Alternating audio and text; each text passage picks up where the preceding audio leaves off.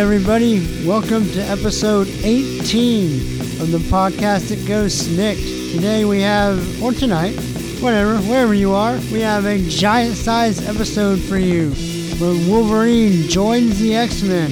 I am super excited about this uh, flashback episode. And I also have a uh, special guest host returning that I'm excited about. And in more exciting news, I'm also now a part of the Comic Podcast Network, so that's cool. Okay, let's uh, out this theme song and uh, get into it. All right.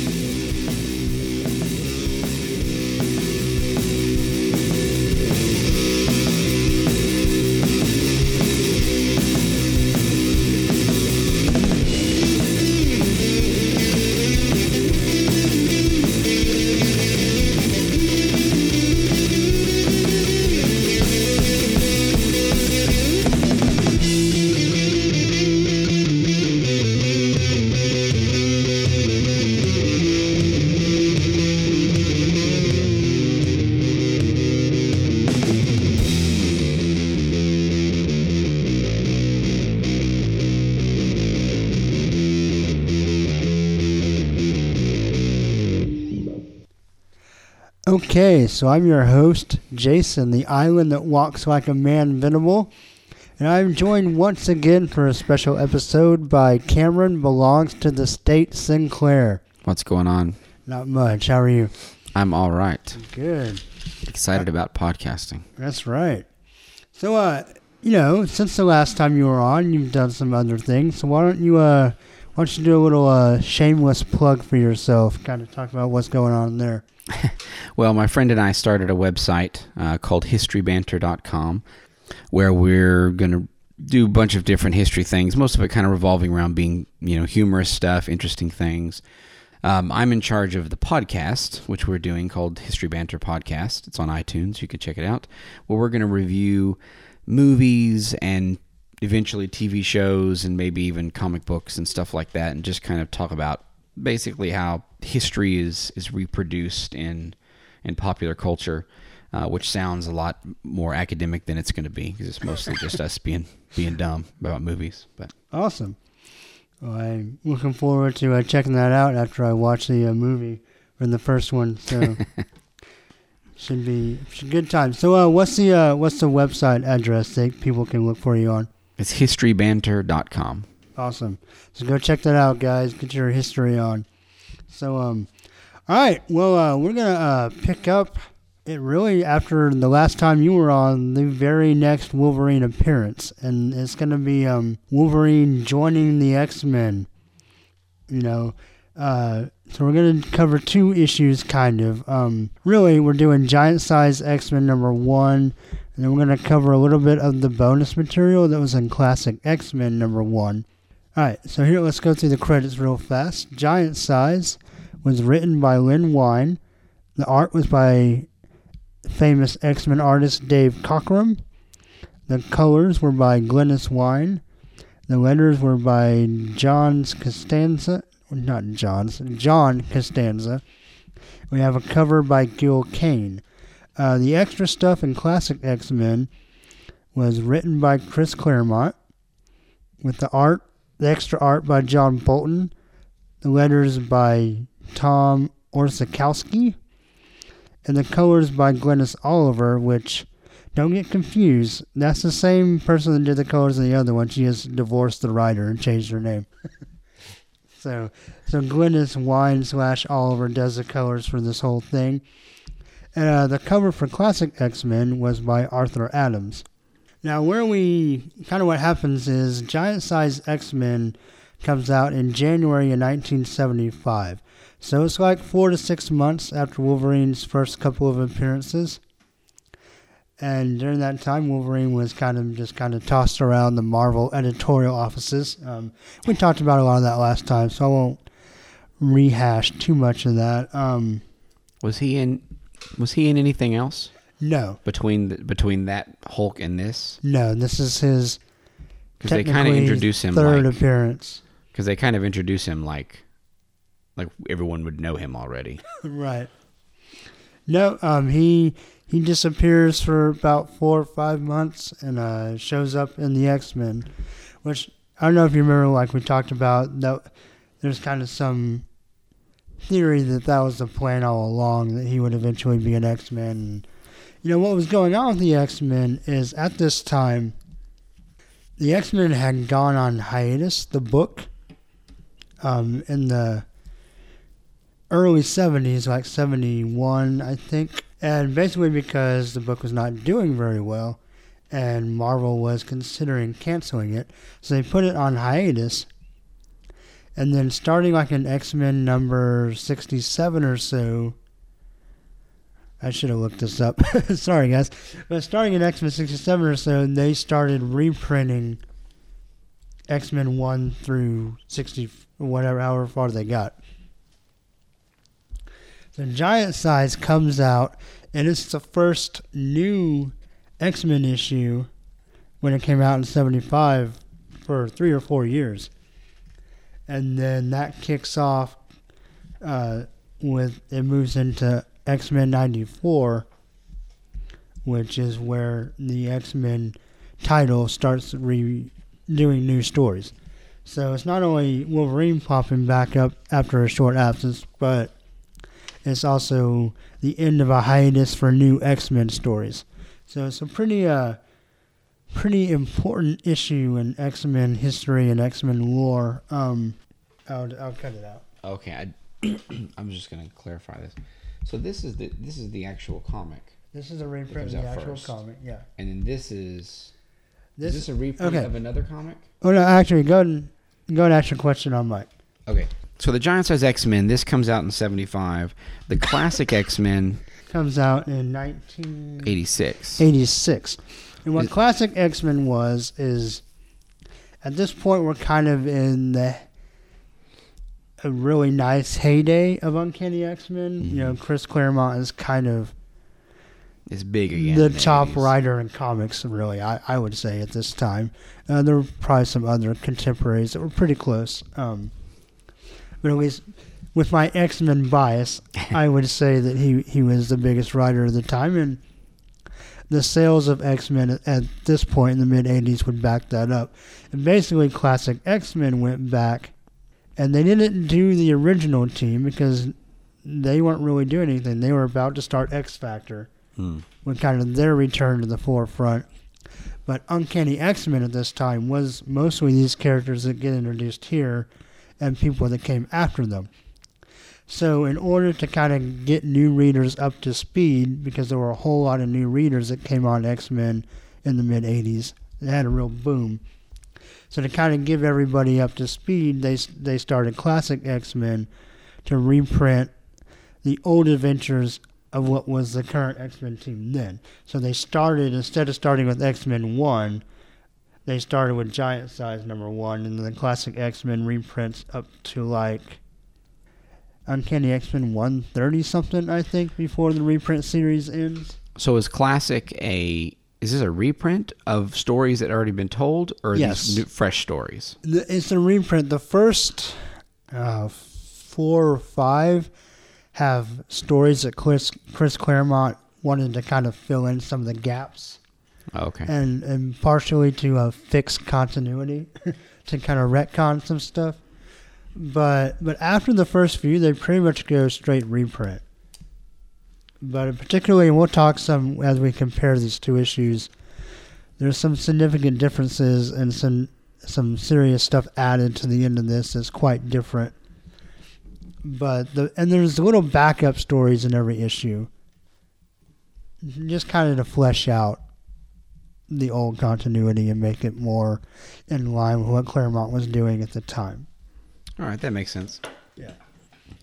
Okay, so yeah, so let's start off talking about um, the cover for Giant Size X Men number one is by Gil Kane. Uh, what do you think of it? It's a good solid We solid kind of have um, we kind of paint a picture for it. We have. You know, the big banner, giant size X Men, and the nice old school 68 big pages across the top. Um, and we basically have the original X Men looking kind of shocked, and uh, let's see, Beast is on there too, right? Or no? Yeah, No, he's yeah, not. he's right there. Oh yes, yeah, he is. He's Okay. not in the comic, but he's in the Yes. cover. Well, at this point, he's already blue, but we have him in his original form.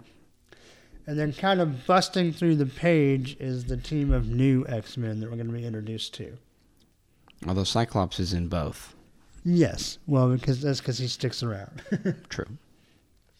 yeah, and I think it's a pretty dynamic cover. But of course, Gil Kane was a big time Marvel artist in the '70s. Uh, had a long run on uh, Amazing Spider-Man, and he was one of the one of the Marvel big shots back then. So he lent his uh, art to this cover to kind of kick off a new era of X-Men. And I think it's a pretty solid cover. It's pretty nice. Yeah, Storm's neck looks kind of weird, but It looks like her head's gonna fall off. Yes. but otherwise, I like the leaning forward. You know, they're, they're really that the image of them really busting through the old right. Well, especially Wolverine and Colossus. I think like like Wolverine's like his claws coming out towards the bottom. He's really cutting through like the page, and then Colossus is like punching his way through it. It looks really nice. Yeah. Um, and then of course the classic X Men covers by Arthur Adams. Um, he was one of the big big shots in Marvel in the '80s. Had pretty significant run on Fantastic Four, among other things. Um, I've always always been an Arthur Adams fan, more so in hindsight because I never really read a lot of the stuff he drew back then, but the art was still really good. He was kind of a contemporary. Him and kind of Todd McFarlane were like the two like, big, huge guns at Marvel, and so he did a cover kind of kind of similar to the original, but a little more fleshed out. Yeah, it's got everybody. I like it because Wolverine's like in the front, and of course in the '80s, by that point he was a mega popular character, so that makes sense. Yeah. But you got Wolverine and Cyclops and Colossus, and everybody looks pretty cool. I like I like Adam's style. I like his pencils quite a bit. So and I like the white background, kind of how everybody's just in solid white. Yeah, I do too. I like that it's got everybody. The only thing is, I would say is that the the Giant Size X Men cover is more. It more it makes more sense with the story because that's the the idea. Because this one in classic X Men, it looks like they're all together a unified team, but the story of classic X Men is them not so much being that. Right. So that's interesting. Yeah. All right. Well, let's um, guess let's just dive right into the story. We'll do. We'll talk about the differences and our preferences kind of when we get to the end. But we're gonna do the original giant size X Men mostly and do it first. So let's jump into that. So we have Stan Lee presents the Uncanny X Men, and of course to this point. I don't. I think there's been times where they've referred to themselves as being uncanny. I don't know if there's ever been an uncanny X Men as a phrase before, and up to now, it has not ever been in the title. So this is kind of a, a significant moment for that, because before this, it was just X Men, and then we have Giant Size, and then I don't even know if uncanny goes solidly into the title until the the late. 90s being the issue numbers, not the decade. Right. Um, we kind of get like a redo of the cover here. Uh, we have the X Men in the back on fire. Um, I can't tell is that Jean Grey has a very like uh, what's that movie? She looks like a she's in Barbarella. Yeah, and then we has have Angel being very a stud. 60s. Uh, Cyclops looks kind of Scooby Dooish, but he always does to me when they show his eyeballs in his visor. Yeah, yeah, Like, he there- does. there's particularly there's a there's an episode of Scooby Doo when there's a monster at an amusement park. And kind Isn't of that every robot monster, episode? and he looks just like that guy. That's funny. And then Beast looks uh, super wide-eyed. Of course, we have the Blue Beast. He by looks this like a point. cat You think he looks like a cat? in that picture. Just Really? it looks like a shadow. So you heard it here. First appearance of Cat Beast. it was not Grant Morrison and Frank Quitely. It was Dave Cockrum. There you go. But I think it's interesting because uh, at this point we haven't seen Wolverine's hair yet, and so he kind of he had the hairdo first. Yeah, it's interesting. Uh, then we ear. have Iceman looking very stoic. He looks like Silver Surfer. But there's a lot of times when they look a lot alike. True. Then of course we have Wolverine running, Nightcrawler, Colossus. We have uh oh crap, I forget his name. Uh, Which one? I want to call him Warpath because that's his little brother. Um, Proudstar. What? Yeah, John, nick- John Proudstar. he has a nickname though, doesn't he, or a code name? Ah, crap. Anyway, we'll we'll get to the story. But Proud Star running, and we have Storm and Banshee and Sunfire flying in the background. And this story is called Second Genesis. From the ashes of the past, there grew the fires of the future. Dun dun dun. Dun dun dun. All right, so we're going to start off with Professor X on an around the world recruitment trip. And we start off in Würzburg, Germany, and he's going to recruit Nightcrawler. Can I jump in real quick? Yeah, I do. The so have they set up the because in classic X Men they set up the story with Cyclops coming back. Have they set that up here, or does this No. just dive into this? No, we, uh, at, when the original story that you get the first time around, you just start off, you open a brand new book, you haven't seen the X Men in a while, and Professor X is running around recruiting new mutants. Now is this side question? Is this the first appearance of a lot of these guys, or had some of these guys popped up? All of them but Sunfire and Banshee. Had had been No, it's their first appearance. I'm sorry. It's the first appearance of all the new guys except for Suns, Sunfire, Banshee, and Wel- Wolverine. oh, So, okay. I guess it'd be easier to say it's the first appearance of Colossus, Nightcrawler, Storm, and Proudstar. That's a lot of first appearances. It is a lot of I wish first I had the original of Which this. is why you can't find this unless you want to go to an auction house and drop a couple of K on it. So I guess 20K. I guess I should say a couple of G's. But Yeah, it's the same though. you, K. you look at me like I shouldn't. well, either way, I mean, you know, K G it counts the same. Right, right. A letter of sorts. Um, so we have Nightcrawler. Um, and he's running through the village. He's being attacked by a mob. He was working in a circus. Of course, he looks super scary. So they decide they're going to fight him and try to, I guess, kill him or arrest him. And for whatever reason, he decides. Um, let's see he decides that he's going to jump off the roof and he, oh he decides if this is what people are going to be like i'm going to teach them a lesson as well and i really like the art uh, Cockrum of course is a good artist but his his rendition of nightcrawler especially this panel of him jumping off the roof is really nice Yeah, that's cool. and then he flies into the people and gets dogpiled and to me this brings up a big question that maybe you did or didn't think of He's in a he's on the bottom of a dog pile getting the crap beat out of him. Um teleport? Maybe? I thought that I thought he was about to teleport. I thought that was the whole thing. Right. That he would draw draw himself into the drew himself into the dog pile to then teleport away. I guess I don't know. Right. I don't know. Maybe he was going to. Maybe he was, but then Professor X freezes everybody psychically with a big stop. And everybody freezes except for him and Nightcrawler. And so and Nightcrawler of course is like, What's going on? He's kind of freaking out. But Professor X talks to him. Um, he tells him he's a teacher, he has a school for gifted youngsters such as him, a school for mutants. And of course, Nightcrawler's like, mutant? I've heard the word. and um, and Professor X gives a nice spiel about helping uh, Kurt reach his potential. And so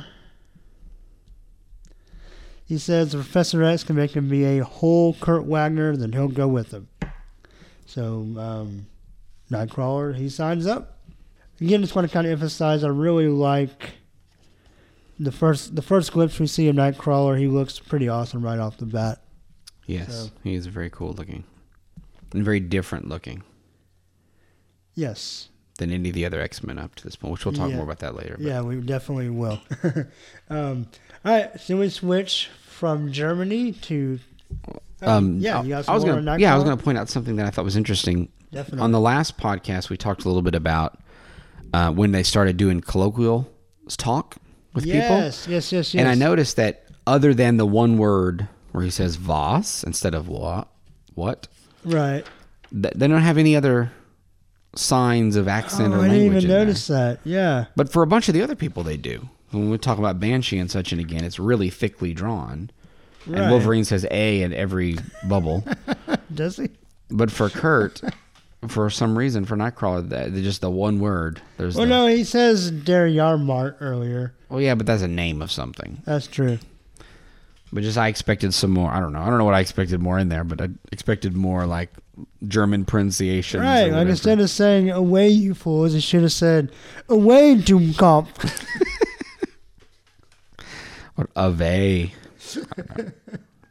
That was a really yeah, bad joke. Always. Yeah, he said his, his W is a W.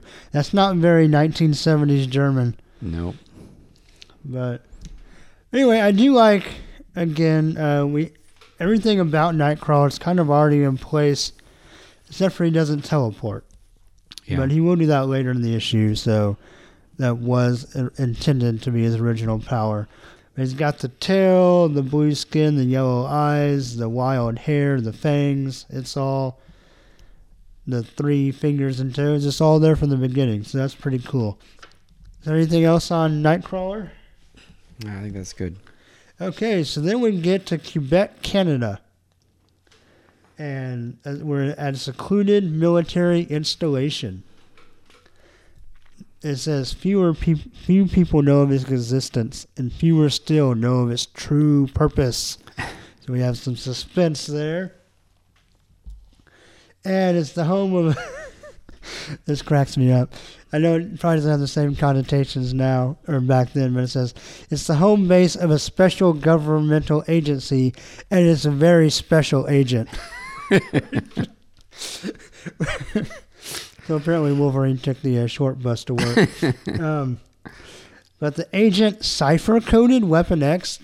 What does cipher coded mean? I thought that was weird too. That was a weird word. I think Len Wein made that up. I've heard of ciphered, but that's just like Right. doing math. And and code named, yeah, but cipher coded, like it's a code on top of a code. Like uh, it just seems kind of redundant. sounds made up. And, And it, it sounds made up. I'm Yeah. sure. I'm sure that it was. So we hear a voice in the window. They're waiting for you in the conference room, sir.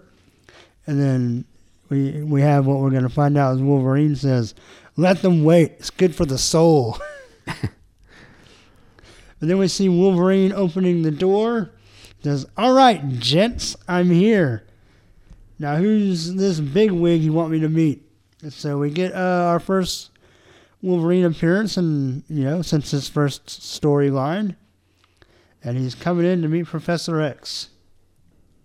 And uh, Professor X is going to try to recruit him. and Wolverine cops an attitude right away. I mean, before he gets in the room, he's got a bad attitude. And then his first uh, impression of Professor X is, "Am I supposed to be impressed?" so, but the guy, his commanding officer, says that the Professor X is there to make some sort of offer.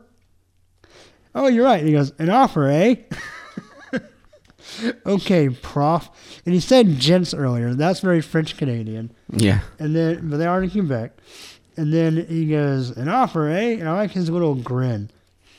yeah. Um, That's a smirk. Okay, prof. Okay, prof. You piqued my curiosity. What's the deal? Professor X decides to shoot straight. And he goes, I know of your recent battle with the Hulk. So we get a nice little kind of reminder that that's where you're supposed to know Wolverine from. And moreover, I know of your powers, which we don't know all his powers yet, but Professor X apparently does. He does have Cerebro. Yeah, it's true. And he says, You, my friend, are a mutant, and I have need of mutants. Desperate need. Shit, that was awesome. Yeah. Um, and then Wolverine's like, what, what about my position here? And of course, Wolverine, uh, he's rough around the edges and he's kind of roguish, but he's always been, you know, a soldier type. So, you know, he's he's concerned about kind of abandoning his post. And Professor X offers him a chance to become a free agent. A chance to learn to put your powers to their greatest use. And uh, Wolverine, you're right. He, he says A again. I even noticed that when I read it. Um, Yeah, it's in there several times. he's like a chance to get out from under the red tape and rigmarole. A. Rigmarole. That's a good name. A good word. He's like, all right, Professor, you found your man. And the superior officer's like, what? Not so fast, fella. The government has invested a great deal of time and money into turning you into what you are now. so apparently, I, I, I'm trying to figure out what, what was Professor X's pitch to get into the conference room in the first place. Yeah. He's like, oh, I need to talk to Wolverine. About what? I'm going to take him. Okay. He's leaving? No. or just say he was going to like recruit him maybe for one mission? Maybe that's what he said. I don't know. I kind of would Maybe. like to see those uh, those panels just, you know, for comedic purposes. Yeah. Maybe he mind froze them and Maybe so, or just kind of manipulated them into. Uh, but see, the thing though is he was gonna like use his mental powers to get in. Why wouldn't he also use it since it'd be real easy to get out? Like, like why loosen the grasp and create the conflict? So, Yeah. that's kind of strange. Said you try walking out on us, and I'll have you locked up, locked up. I don't know why I said walked, not fondly. and then we get our very first SNIKT. So awesome. It seems you don't get my meaning, friend. This is still a free country, isn't it? So I'm resigning my commission effective immediately. And Wolverine pops one claw and uh, makes his uh, application to go work at Trail Dust. and he cuts off his, his superior officer's tie. Apparently, he does not like ties. Very frightening. And then he gets up and he's, he gets his finger and his one claw, which, by the way, this is the first time we know that he can do a claw at a time. Yeah, that's So true. that's, that's another Wolverine first. And he goes, unless, of course, you have any further objections. And the guy doesn't say anything. Wolverine's like, I didn't think so. I think it's funny that that it's like for in, in like two panels he says uh, uh, Professor X gives him the the choices to come with him, and then he acts like he's really concerned about his post. But what am I post? Right, right. And he says you can be free. He's like, oh, okay. I was like, why was he even really concerned about the post in the first place? Right, It's kind of a weird. He- to immediately cutting off the tie of his commanding officer Right. and, and threatening to kill him. And also, correct me if I'm wrong. This is the first time because in the original ones, didn't we talk about that he didn't ever pop his claws? Right, yeah. So this is our first SNIKT and our first claw pop. So even like ever, like just Right. that, that, that the fact that they could come and go, that's something we didn't even know yet. Yes. Okay. So a lot a lot of good Wolverine first in this issue, Yeah, that's which good. is is really cool. Um so do you like oh wait, let's finish up right here. The guy says, Believe me, mister, you haven't heard the last of this. Which of course is some foreshadowing.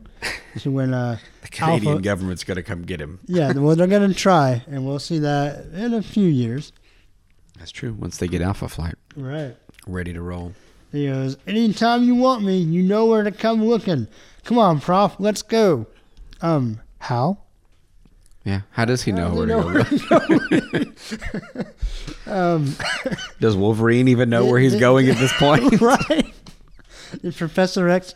See, now I'm just assuming that Professor X, when he first arrived, gave the guy a business card. It has the address of the school. It's like, well, if you ever need him back, you come get him. I don't think so. So, so besides this not making sense, are you happy with? Uh, we'll talk more about that later. Uh, what do you think of Cockrum's uh, rendition of Wolverine? It's pretty good. It's got the he kind of goes back and we, we looked at this the in the first ones. He kind of goes back to the kind of thicker claw looking claws rather than the blade. Right. We talked about in the first two issues that kind of changed. Yes. This kind of goes back to the almost nail looking in some cases, Right. which is you know it's fine. It's not good or bad. It's just a different, just different.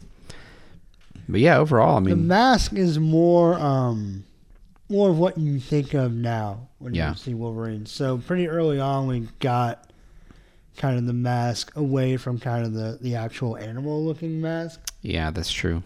And you got a lot more. the black eye and ear is more accentuated, whereas that was kind of smaller on the older one. Yeah, and in the first one you know, it was hard to tell whether it was blue and they used the black to shade or whether it was black. But here it looks pretty black. Yeah. Whereas the boots and the gloves and everything is still really blue. Yeah, yeah. I think So- it's clear that it's a three three color suit. Right. All right, cool. All right. Well, moving along, uh, Professor then goes to, t- to Tennessee, Nashville, the Grand Ole Opry to find Banshee, who apparently uh, loves country music. But As- sadly only gets two panels.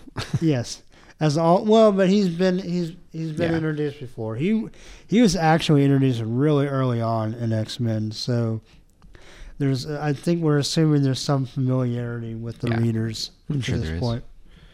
I thought it was really funny that he was at the Grand Ole Opry.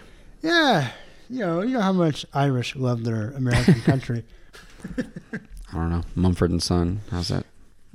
I guess some it is. I guess it's the closest. It's, it's either that or Bob Dylan. I mean, Yeah. you're going to be an Irish folk guy, you're going to want, want either go country or, or folk. So, Yeah. so Professor X recruits Banshee.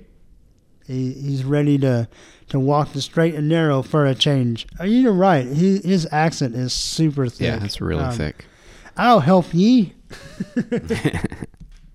and he says, Begorra. I don't know what that means. I don't either. Is that an Irish slang word of surprise? Maybe. Okay. But you notice that in the comics, all the Irish people always say ye a bunch. they do. But all the Irish people I ever hear talk never say ye. I mean, I'll say never, but rarely, other than, you know, like an occasional.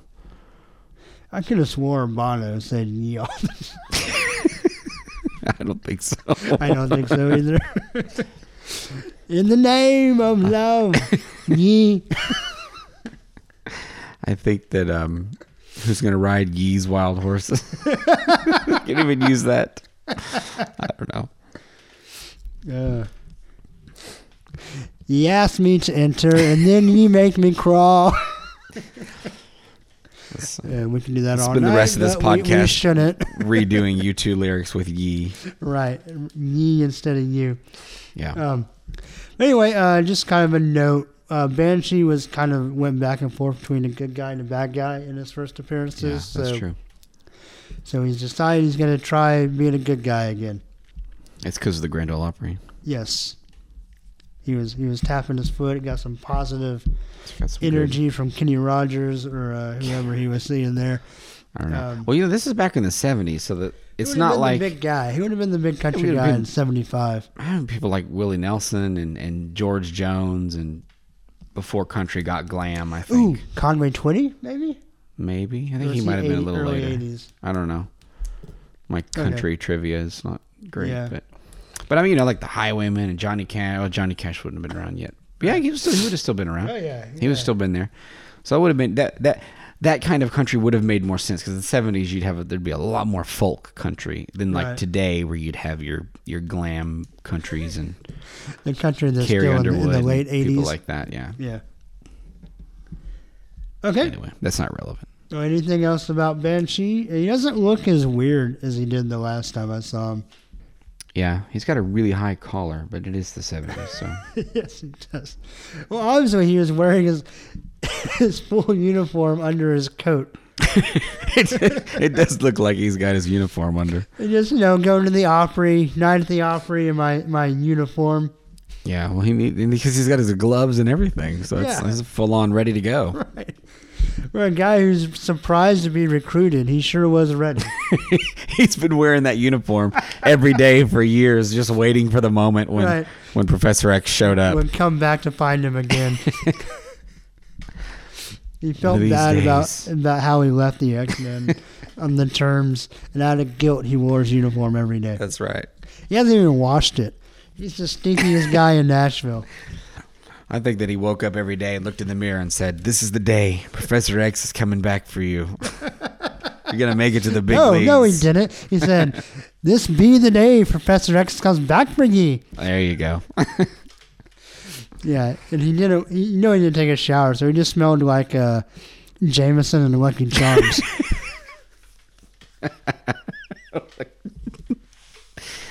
That's some real alcoholism right there.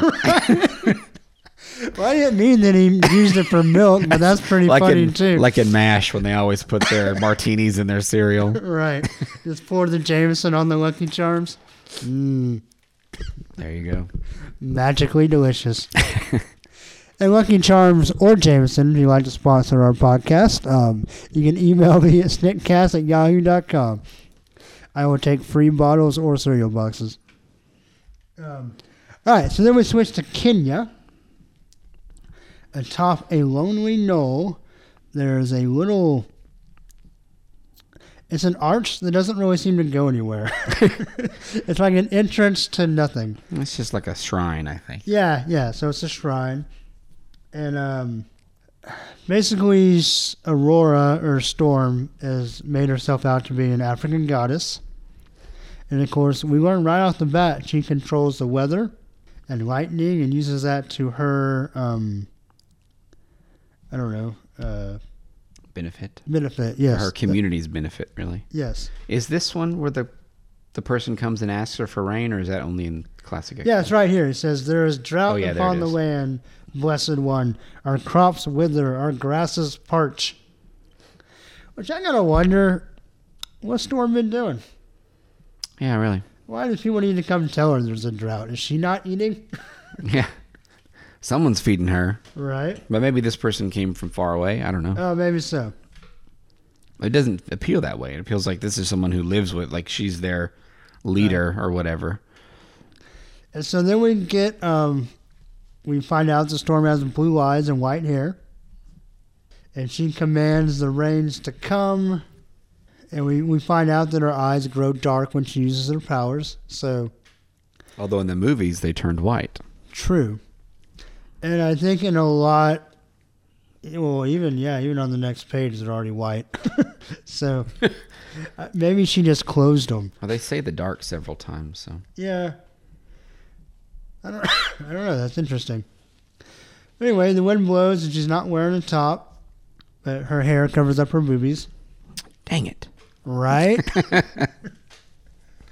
I gotta say the close up of her face is like the most detailed face in the issue so far. Like it, it almost looks like a different artist Yeah, to me. I don't know if it, if it struck you that way or not. yeah. It's it's very. It almost looks, and her eyes almost have like a Disney There's a very like, look to like a Disney princess kind of.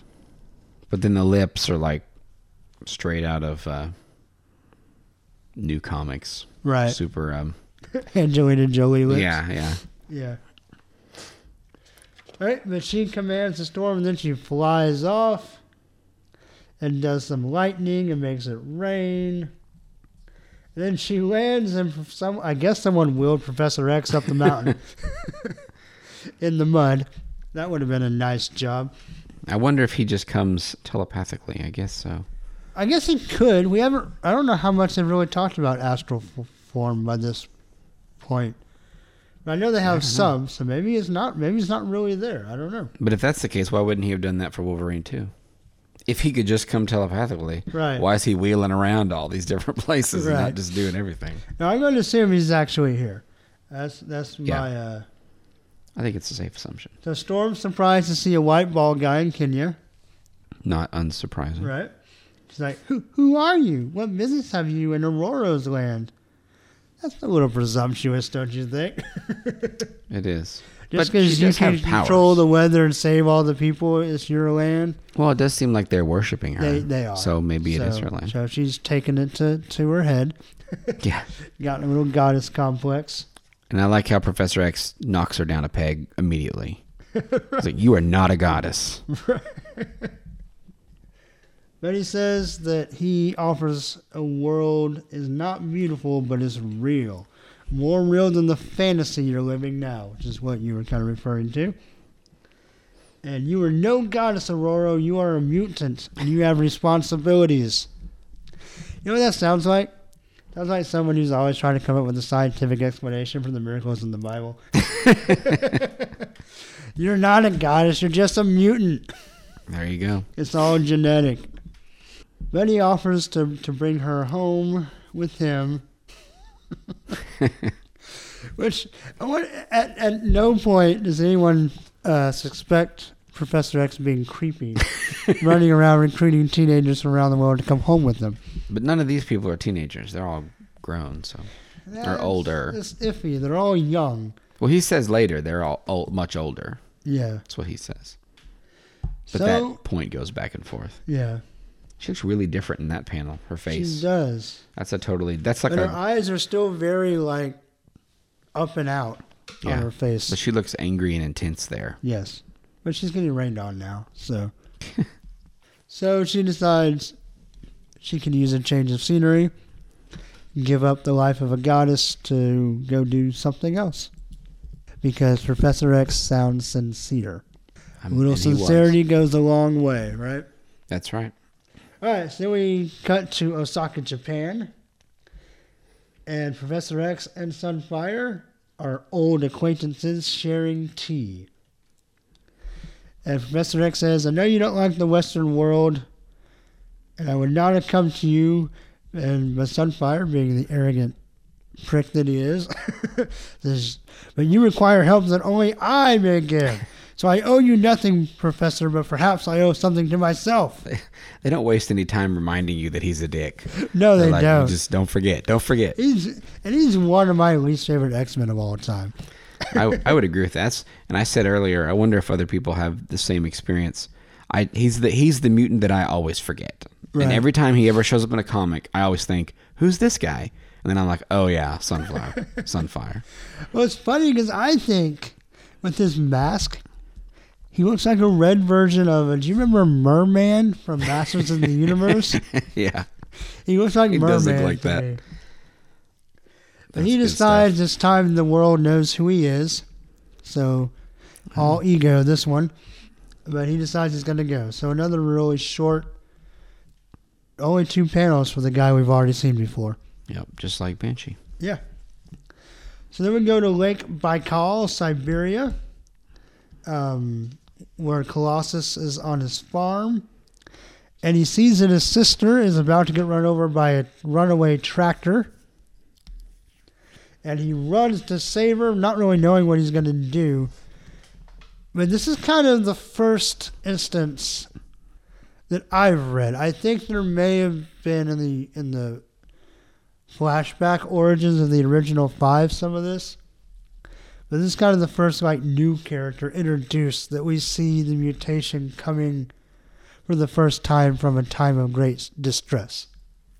Are you sure about that though? Because he stops in front of the tractor and punches it to bits, as if, to, So which led me to believe that he's he had knew. it before. Well, it just kind of seemed to me that the way in which he just kind of, at least the way the drawing is, where it looks like he punches the tractor, that he knows he knows that he can turn into steel. Otherwise, it seems like he would have dove or thrown the girl or something. At least because the way it looks, it looks like he has some Okay. kind of confidence that he's going to stop this tractor. Yeah, all right. But I, You're, no, I I, don't know. I actually think you're right. I I had read something in the dialogue earlier that made me think he was surprised, but I, reading through it right now, I don't see that. yeah. So I do think that they've the story of his original mutation is a similar story, or the, the way they tell it is it's him saving his sister. Do you think it got retconned? It's possible that they Okay. did this and then they're like, oh yeah, let's just make that his origin okay. because at least in the way it's written here, it doesn't look like they're not saying that here, but maybe I don't know. I don't know if they intended that and it's just not clear, or Right. I don't know. Okay. It's a good story though. It is a good story, and we have. I don't remember in later issues. I guess I'll find out because I'm kind of going back and rereading old stuff. Did Colossus in like our time when we were like super collectors? Did he crackle when he turned into metal, or did I it just kind of sheathed over him? I don't think so. I I, Yeah, I don't I thought it just kind of grew over him almost. Right, almost silently, kind of. Yeah. Anyway, he, in here we have a crackle of energy, and also he, he doesn't really change size, which he doesn't really either. He never Yeah, he really never holds really out. does. He always just kind of became metal. He's he's always super buff, Yeah, he's always really good. regardless. Anyway, he runs and catches his sister and breaks the tractor in an awesome cartoon kind of explosion where tires and tractor parts go flying everywhere. Which it seems to me in real life, that's probably not what ha- would happen. Oh no, I'm sure it would just crunch up like a car. Because wreck. tractors don't drive very fast. This kind of makes it look like this track tractor's booking it. right? But, you know, tractors move Well, pretty it's slow. got fast action lines behind it. Yeah. It seems to me what would have happened there is the tractor just would have pushed him and he would they would have just gone and he would have just slid. Or possibly flipped over maybe. So, so you think this would be some kind of like comedy where the tractor's like, and Peter's like, no, Like Austin Powers. on for like thirty seconds. yeah. Like Austin Powers in the steamroller. Yes, exactly, Yeah. exactly what I was thinking of. I'm sorry, I said Peter. I should have said Piotr. Or how, how you know how that's pronounced? I think it's Piotr, but I don't know that for sure. Um, so anyway, he breaks the tractor and saves his sister, turns back into his human form, and Professor X comes to find him. And Colossus says, "You want me to come with you to America?" But if see, this is why I thought, but maybe he's just saying in general. Yeah. And he says, "But if I possess such power, like almost like he was surprised, and maybe he's just saying it for the sake of argument." Yeah. I'm still leaning more towards you now that you've said that. It does kind of. It, it, that- that makes it go. That sounds like it could go either way. Right. He says, But if I possess such power as you say, does it not belong to the state? And Professor X gets very American on him. He says, Power such as yours belongs to the world, Peter, to be used for the good of all, not to the state. I thought this was that was a great Cold War reminder of of uh, the control of communism, Right. but that um, it belongs to the the world. But he could easily switch that out to the free market. It could easily be, you know, that could easily be with that. I mean, you know, belongs to anyone. Right. I do think it's a good thing to say, though. Actually, it makes sense. And Yeah. I, I'm going to go with Storm and say that Professor X is being very sincere. Yes. No one ever accused him of being a capitalist pig. And uh, Colossus says it sounds like a good idea, but he needs to talk it over with his parents first. And his parents are like, well, there's wisdom in his words, but I'm happy here. Tell me, what should I do? And his dad says, Do as your heart tells you, my son. It will not betray you. And of course, he calls his dad Papa, which, you know, little colloquialism again. Yeah. He goes, My heart tells me to stay, Papa, but my conscience tells me otherwise. I must go, Papa. In fact, I think he says Papa like five times in two panels. He's reminding But his him. parents are being very supportive. And, oh, so then we get a Das Vidanya.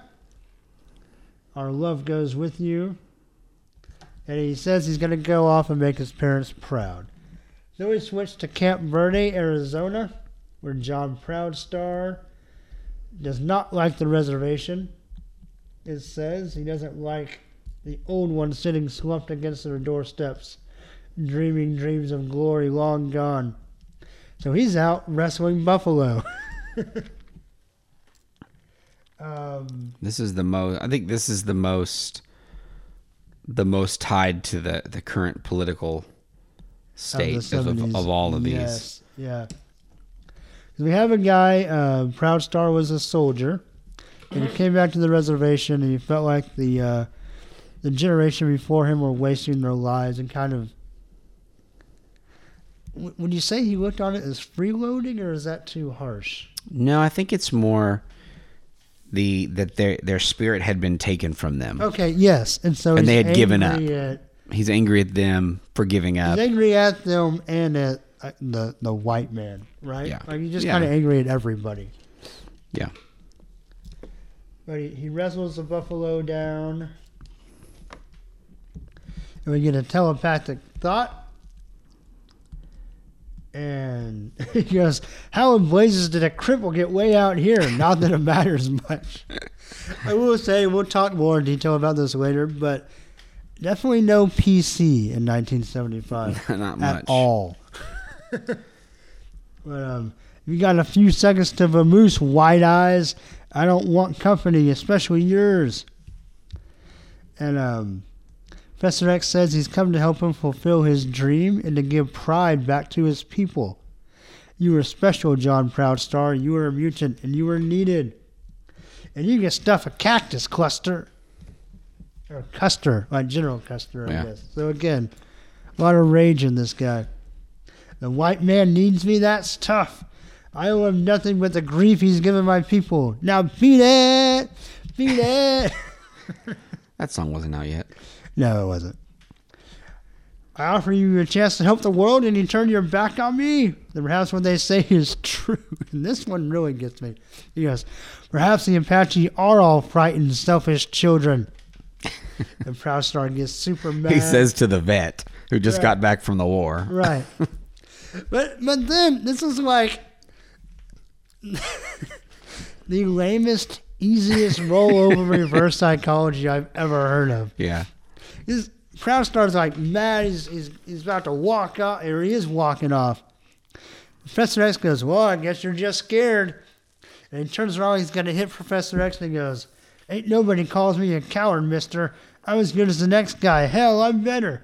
You give me a chance, I'll prove it. I'm coming with you." It seems like that's like that was about two steps removed from from Professor X going bark bark bark bark. bark. Which would have been better. yeah, it would have been even better. We just would have went. then we get a nobody very calls me chicken. somber Professor X saying, "But will you, will any of my new X Men be equal to the task that lies before you, or will you carry the world down into ruin?" I like I like after he's recruited everybody, he then takes a moment to reflect and says, "Is this going to ruin everything?" right? Am I going to destroy the world? Well, it's not even like. First of all, it's like dramatic much, Professor. but second of all, even if like they can't go save the day, like that's a valid question. Right. Like, will these guys be up to the task, or will they fail on the mission? Yeah. But no, it's will these guys be up to the task, or will they throw the whole entire galaxy into ruination? It's just I don't know. He's saying that Professor X is a self-centered, egotistical. He's a megalomaniac, He's a drama queen, that's for sure. or just a straight-up drama queen.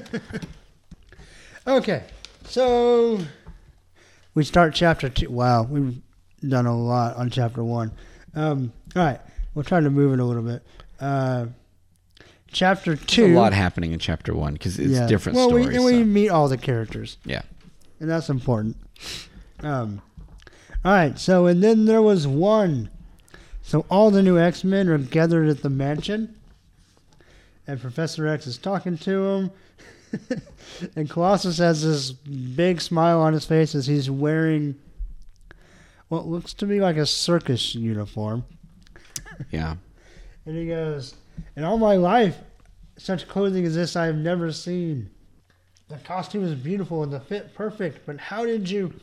And then we see where he uh, he made the costumes from the same unstable molecules that Reed Richards uses. So we have a nice little Yeah. like Fantastic Four reference. I think it's also one of many, one of a number of anti-Soviet jabs. You think so? Yeah, because in this one he's talking about I've never had Oh, clothes right, that right. fit I- me. I- no, that was a, a Storm said that. what is the one he says? He says he's never seen anything like oh this. yeah, just so.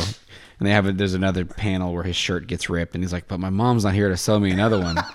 and the early part where he breaks the tractor, and he says, "But they'll never be able to afford a new tractor." Right, right. Just constant The jabs of Soviets Soviet are poor. poverty. You don't want to move there, American Westerners. exactly.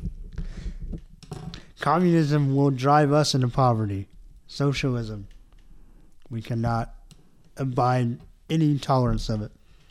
Let me go get my AR-15 and let's Right. let's talk this out. Texas will succeed. For all you non-Texans out there, we're both in Texas. Yeah, Um, and I don't really have an AR-15. and we don't want to succeed. we have no interest in secession. I'll, I'll leave that to the crazies. Um, all right, so then uh, Colossus and Storm are pretty impressed. I like how Wolverine's just standing in the, the very back with his arms crossed. He's cool. He's cool. He's too tough to let his feelings show. Exactly, and he's older too. So. Right. I like how Banshee. I can't tell. It's like him and Starfire having a nice, pleasant conversation. I'm not not Starfire. That's the DC chick. Uh, Sunfire. But then, See the mutant everyone forgets. Can't even remember his name. but then I gotta say, like, it looks like this happens like in two seconds. So I'm gonna imagine that he hops over the guardrail and charges at Professor X with his finger extended. Now you will tell us why you dragged us here. I have no patience. so basically, he says, "I'm a jerk off." Which is funny because it seems like they've been all they've done is got clothes on. So it's like, how long is this taken that he's so impatient to find out why they're there? I also gotta say, I kind of prefer that. Uh, I don't really like the color scheme of Colossus' uniform, but I like the blue pants better than the bare thighs, yes, which we get very soon. yes the the pants are on a man. Pants are always better than bare thighs, Yes, and it's in the seventies too. So right. So basically, Sunfire gets impatient, and Cyclops says he won't waste their time anymore, and he introduces them to Scott Summers, the man called Cyclops. He will fill you in on the details.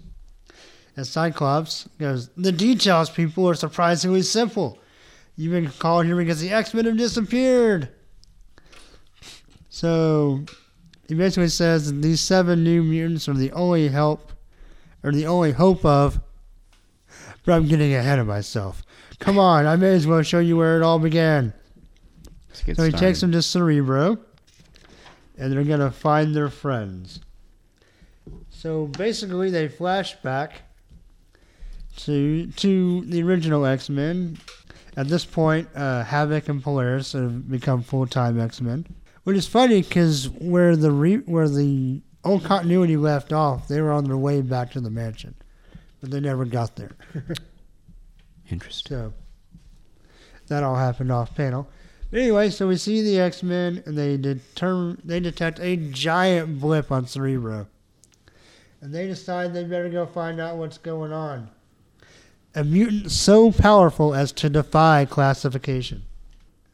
So they get in the um Oh, I like how it says, you heard the Professor X Men is traveling time, which I automatically think of the thing and it's uh, clobbering time.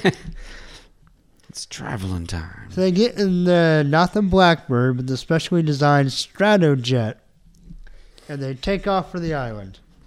Okay, uh, kind of run through this real fast. So basically, the X Men go to the island, and they determine they get attacked.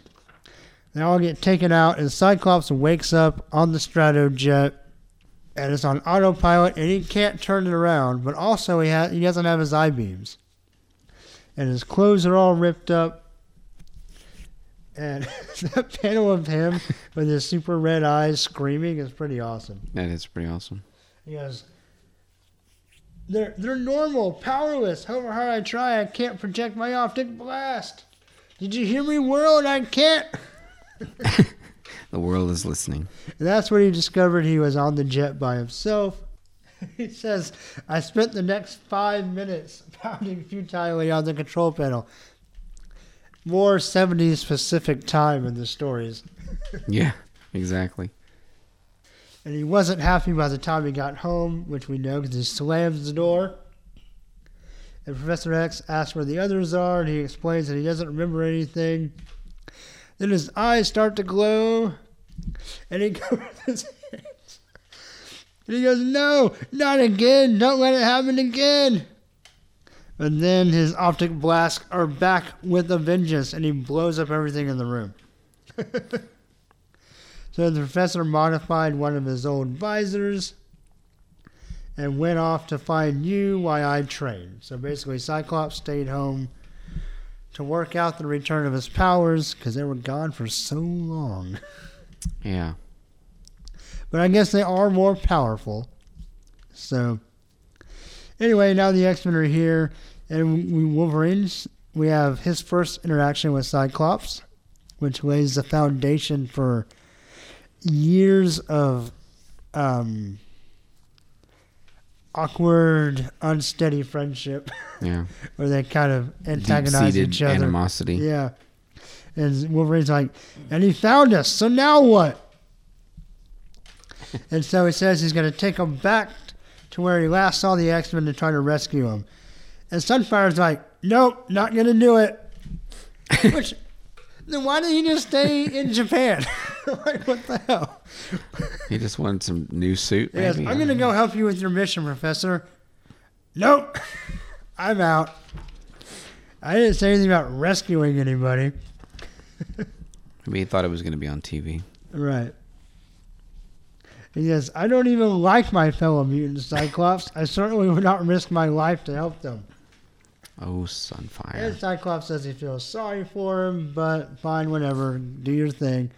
They all get in the Strato jet and they head towards the island. And then Sunfire flies by and he, he just he has a change of heart. He was just Uh, throwing. Someone says He was just uh, throwing a right. hissy fit. I think. No, we got we got to talk about some of this. I was gonna try to skip over it, but so so everyone keeps calling Cyclops One Eye, and then Cyclops responds by saying, "I see it, Geronimo." and then someone says, "I'm assuming it's Banshee, because who else would say Jiggered?" He says, well, "I'll be Jiggered, One Eye, the Jap." There you go. The Jap. No PC. All right. So, um, a Nightcrawler, because we'll find out later he's religious, he says, The prodigal mutant returns. Why did you change your mind, Sunfire? You're afraid to go home alone? and he says his reasons are no one, or says, My reasons are no one but my own. All right, chapter 3 Assault Force. So we land on the island, and here we get Wolverine. Uh, remember in, in his first appearance, he was pretty quippy. So we get a quip. He says, Can't say much for your taste in the vacation spots, Summers. Cyclops, again, we're, we're deepening the antagonism. He says, And I can't say much for your sense of humor, Wolverine, nor yours, Thunderbird. That's his code name, Thunderbird. Okay. Thunderbird. There you go. Of course, he, I probably forgot because he hates it so much. He goes, The name is Proud Star One Eye. Why did they give him a code name? Right. Well, but also it's like you must call me by my name. I will refuse to call you by yours. right. Yeah. Don't they pick their own names? It seems like. Well, no, no. It says not anymore. The professor has given you all code names. Group. Oh yeah. You might as well start getting used to them. And then he splits them up. Storm and Colossus will go to the north. Banshee and Wolverine will go in the east. Banshee tries to be nice. He goes, "Tis a pleasure to be working with you, laddie." and Wolverine's like, "Whoopee." so Wolverine still has a bad attitude. I'm glad that's carried over. Yeah. Um, Sunfall, Sunfire and Nightcrawler will go to the south. Sunfire's like, no, not him. and and Cyclops, I guess, because he feels like he's gonna pick the person that's gonna cause the most trouble to be on his team. Him and Thunderbird will go to the west. So Sunfire and Nightcrawler jump out. Banshee and Wolverine jump out. And again, Wolverine with the cripes. We had that in his first Cripes. appearance, too. You have to screech like that? Well, you have to. And remember, Wolverine has heightened senses. Oh, that's true. So true. Banshee's scream is probably like a dog whistle to him. Yeah, it's probably pretty brutal. I also like he's just holding on to his ankles. like, like very precariously. And then Colossus and Storm jump out. But Colossus just jumps, so Storm has to jump out and catch him. Then Cyclops lands the jet, and him and Thunderbird fight some more. They argue some more. He goes, Yes, sir, General One Eye. I just hope you're not leading me into another little bighorn. That's a, that's two references: Custer Yeah. and then Little Bighorn. Yeah, so like like I said, very angry young man. Yeah. Then the uh, the jet disappears, but the island he goes. The ground doesn't just open up and swallow a jet plane whole, but as Or we find it? out, it, it does. Then Cyclops sees a temple that comes out of nowhere, and they're gonna head towards it. So they fight some vines, and then they get to the temple. And again, precise time. 14 minutes later. the 70s and their precise time. All right, so then we see Wolverine and Banshee, and they get crabs, giant crabs. So, but this is good because we've seen some good Wolverine first, and this is where we see that Wolverine, even though we haven't been explained that he has a healing factor yet, we know that his healing factor can take care of STDs. so on the east side of the island, they fight giant crabs. Um, Wolver- uh, Banshee calls them a laddie again. Says, "Look at the size of them beasties." So we get the O with an apostrophe. Wolverine makes another joke. This one's not as funny. He says, "Looks like the local welcoming committee Irish." Is that is that? I guess that's better than him saying Mick. Yeah. but I don't know. Do you really call Irish people Irish? Is that like a I thing? don't, I don't know. I guess so. But a handshake from one of them could be fatal. So he pops his claws, and again, like you said, the, the real thick, curvy claws. Yeah. He says, Good thing they're not the only one with big, sharp claws. The Wolverine has claws of his own. And Irish, he likes to use them. And then he kind of taunts Banshee for standing around.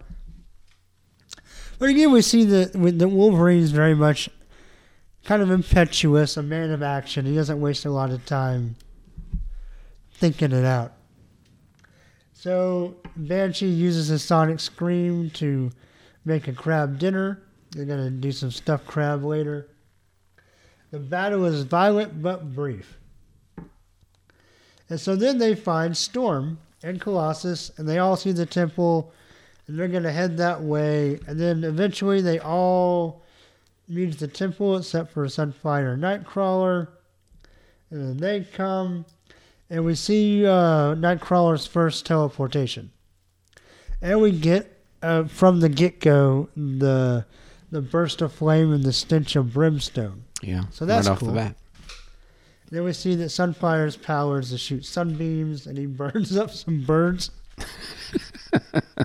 sets some eagles on fire, and then they get to the temple.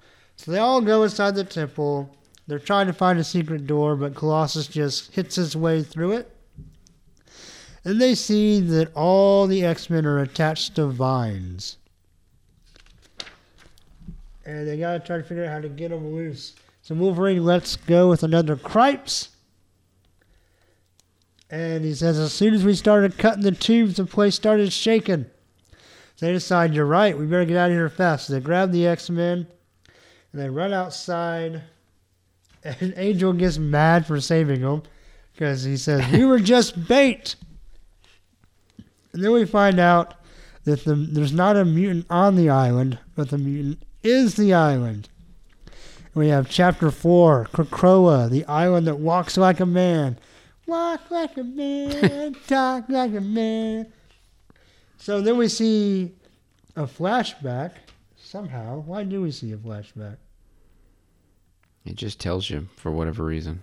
Yeah.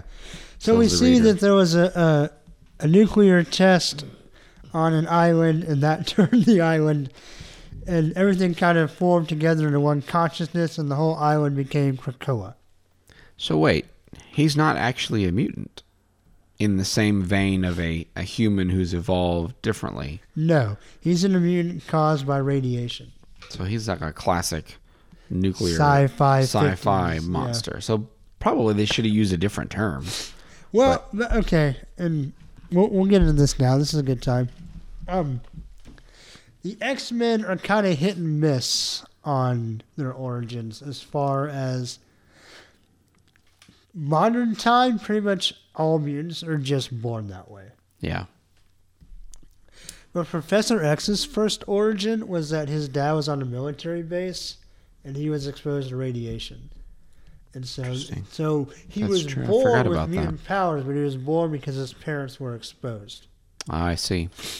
I forgot about that. And even like, because they call them the children of the atom, so even in, in Marvel lore, mutation in general was caused by people being exposed to radiation and mutants being born Yeah. and the chrom- chromosome mutating. Now, that's been all kinds of retcon. We have Apocalypse, who's a mutant from ancient Egypt. Yeah.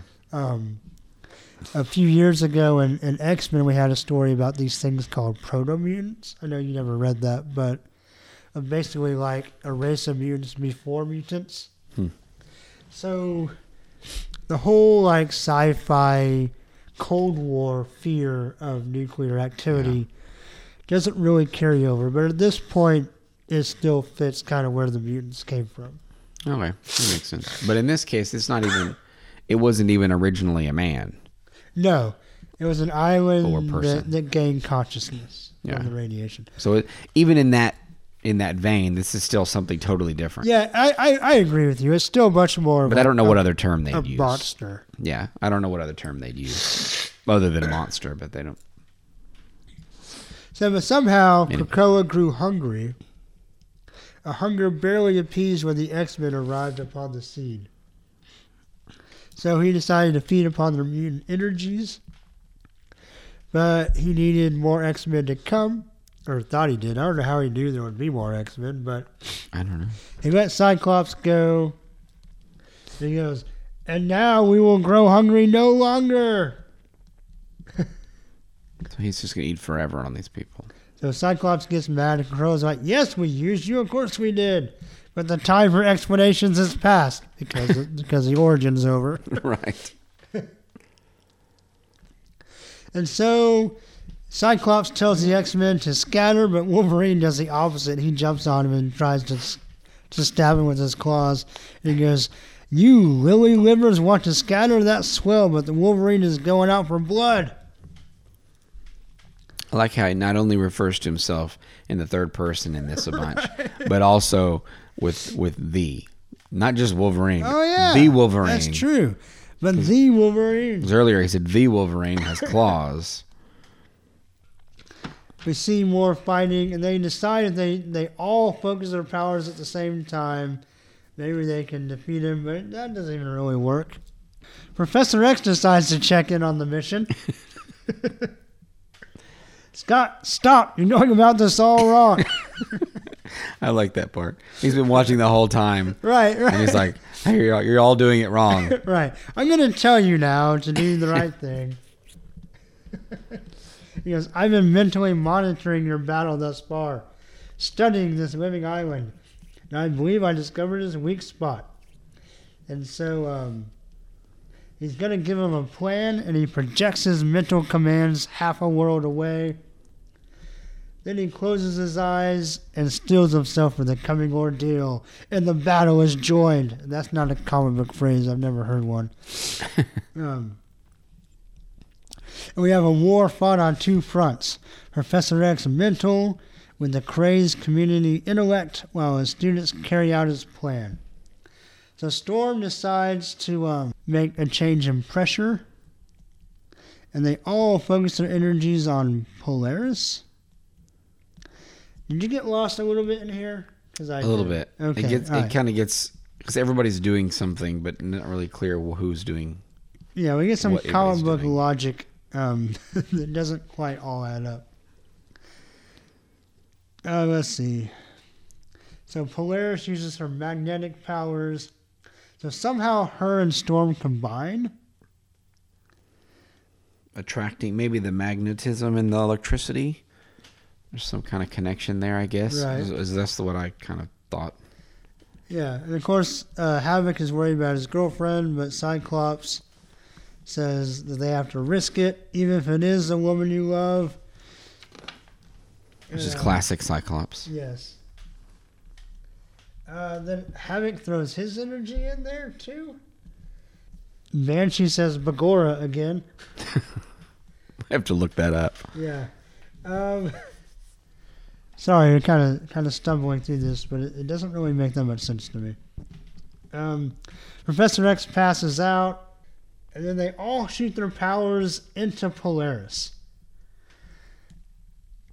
I don't think we're supposed to understand this. Probably not. Well, you know, and back in back in the old days too, and even still some in the present, but there was a in the old days, there was a whole lot of just everybody firing whatever power they Right, had right. at the same time. And it It- just magically makes Yeah. like the perfect combination to do what they need to do. they didn't spend much time trying to figure out exactly how each of these powers would Right. would affect differently. So they're just like everybody fire. But then Polaris burrows through five miles of ocean, 4,000 miles of the Earth's ancient crust. I know she has supermagnetic powers. I know she's probably moving really damn fast. But it seems like by the time she went through five miles of ocean and 4,000 miles of crust, that maybe Krakoa could have eaten all the X Men. I don't know. You know, this whole time thing is funny to me anyway. I- Everything is very specific time, distance. well, it's it's so specific, but then it's it's weird that everything's taking so long. Well, you know, but it's also weird that everything's taking so long. But you have all the specific time and distance, Right. and a very like, oh, their powers just go together. Right. Not the magnetic power met with 10 degrees of solar flare, you know, whatever. Like, it seems like that would be like a scientific thesis. They're over specific on the easy stuff, so they can fudge the complicated stuff. I, I guess think it is. It's compensation. I think you nailed it. it may well be it. But it's just funny because it's like he. How long has has he had these the original X Men? He's been eating on them. It was like uh, Colossus goes back. He learns his powers again. Professor X goes Cyclops. physically a Cyclops. I mean, learns his powers again. Professor X travels all around the world recruiting X Men, brings them back, teaches them English through their brain, gets them some clothes, Well, and then they sit on this mission. And it's like, wh- what is what has Krakoa been doing this whole time with all these X Men? Because he's waiting for Cyclops to bring back more bait. So he's he's he's pacing himself with the X Men. I guess so, but it's like if he's hungry, why is he not eating them? I don't know. And then the same thing here. It's like she's she's traveling four thousand miles, which I'm not even sure. Four thousand miles. I'm assuming they did the research. The Earth's circumference is like twelve thousand miles, isn't it? Seems like it should be more than that, but I don't know. It does seem that, but I think that's true. It's So I don't think that crust- from here to El Paso. Earth's. I know. I'm just saying. okay. I think that I've read that somewhere. I could be wrong. Well, no, that's actually probably right because the country, America's like what 13, 1500 miles Mm-hmm. Yeah. wide. Yeah, something like that. yeah, I guess you do twelve of those. You got the world probably. Yeah. All right. I think so. But anyway, either way, so four thousand miles. That's that's got to be well into the the magma middle, whatever the middle part of the Earth is. Okay, well, if it's 12,000 around, then it's 12,000 around, 7, 12, 12. If you went from one side to the other, that's 12. No, it's 12 around. Yeah, twelve around. So what's the, what's, I don't remember my algebra. I don't know what the radius is. I don't know either, but it's got to be It's pi times something. probably six thousand miles. I mean, I gotta pretend, Anyway. because at this time, Chris Claremont is an intern in the X offices. I pretend that he spent a lot of time making sure this was right. okay, we'll take his word for it. So somehow this works. The island starts to, he loses his humanoid form, and he starts to fall apart. And Iceman, who was in love with uh, Polaris when they first met, he fights with Havoc, and they have a little spat over who's going to save Polaris. um, but they, Cyclops says, "We have only seconds to get off the island." And Thunderbird says, "Holy crow!" and let's see, they don't have the Stratojet, so Iceman makes a giant ice raft. And Cyclops and Havoc combine their powers to propel the ice raft away from the island. And whatever Polaris did makes some kind of reverse magnetism from the Earth's core and shoots Krakoa into space. Yeah, I guess. So. Right? I guess so. Again, we'll take Chris Claremont's word for it. I mean that's that's what would happen, right? If you if you dug a super magnet into the core, it would send a magnetic backlash through the hole you dug. Only if Krakoa was magnetized. Wouldn't he have to be a magnet for that to work? I don't know. I don't know. I'm sure it works right. I'm sure it makes sense. Oh well, it says she. All right, it says she severed the Earth's natural magnetic lines, and for an instant, about the island Krakoa, gravity ceased to exist. Okay, so she doesn't use magnetic force to shoot him up. She just takes away gravity. Which almost makes less sense. but okay. Yeah. Either way, Krakoa flies into space. But if there's no gravity, wouldn't it just float? why is it why is it moving so fast? That's a very good question. oh, oh, it says okay. Oh, all right. So it says gravity ceased to exist around the island. Then the Earth forces. That's, not, The Earth that's not specific at all. They, they can't make up their mind if they want to be super detailed or super vague. But the Earth forces come violently together, and the effect is the same as squeezing wet soap through a fist. Okay. So basically, nature abhors a vacuum. That that's actually true. So I guess there's where the gravity ceases to exist. There's nothingness, and the ear- the rest of Earth forces its way into that space and shoots the island into space. All right. So we have Good enough. yeah. Somehow the island ends up in space, and the X Men are stuck in the ocean On an ice on raft, an ice raft. which is kind of cool. And you know, then there's a whirlpool where the island was. So Cyclops tells Iceman to make an ice dome over the raft. Yeah, if she goes four thousand miles down in the water on the Earth, won't the water all pour down in that, which Yeah, would it pretty is. much It empty is. the ocean out? Like a bathtub. Uh, yeah. So then there would be an ocean, four thousand miles of a hole in the ground. So the ice bubble is Not sucked really, into the whirlpool. And those within are battered almost senselessly against its cold, unfeeling walls. Not to mention they're probably freezing their asses off. I would think so. And then the whirlpool stops, and obviously the ice dome bobs up to the surface. There you go. Here we just have minutes. I don't. We don't know how many minutes it is. Minutes. Well, I don't. I don't know why. I'm gonna assume it's twelve. that sounds like that sounds like a fair number. Yeah. So twelve minutes later, and then they throw off the ice dome, and they're all happy. Oh, and then this part befuddles me in a way that I don't think we can come up with a, a satisfactory expl- explanation. Okay, the jet got swallowed by the island. Yeah. Correct. Right. When the island shoots into space, I'm assuming it took all its contents with it. So, the only possible explanation for, first of all, the stupid ass air, watertight aircraft, which that's just dumb. The, the fact that this plane would supposedly just float and bob on the surface is retarded. But, I'm assuming the only thing I can think of is Krakoa ate the island. It didn't really suit well with his stomach, and he pooped it out into the ocean. That was going to be my first guess. Okay. Is that that he ate the right. He ate the ship and then took a dump. Yeah. Okay. But it's going to be clean because salt water cleaned it off. It's, Yeah. it's sanitary. Yeah, exactly. So they all get on board. And an angel apologizes for. or No, I'm sorry. Jean Grey apologizes for not having seats for everybody, but it was only designed to carry so many mutants. Which is the first like there's too many people in this X Men team Right. moment, which they'll the classic X Men deals with a lot. Right. And so an angel says, What are we going to do with 13 X Men? Foreshadowing. Right.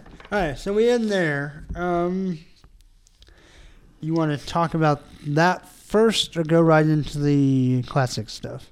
Let's go right into the classic stuff because it all fits together really well. I think. right. So classic starts off with Cyclops showing up in the mansion.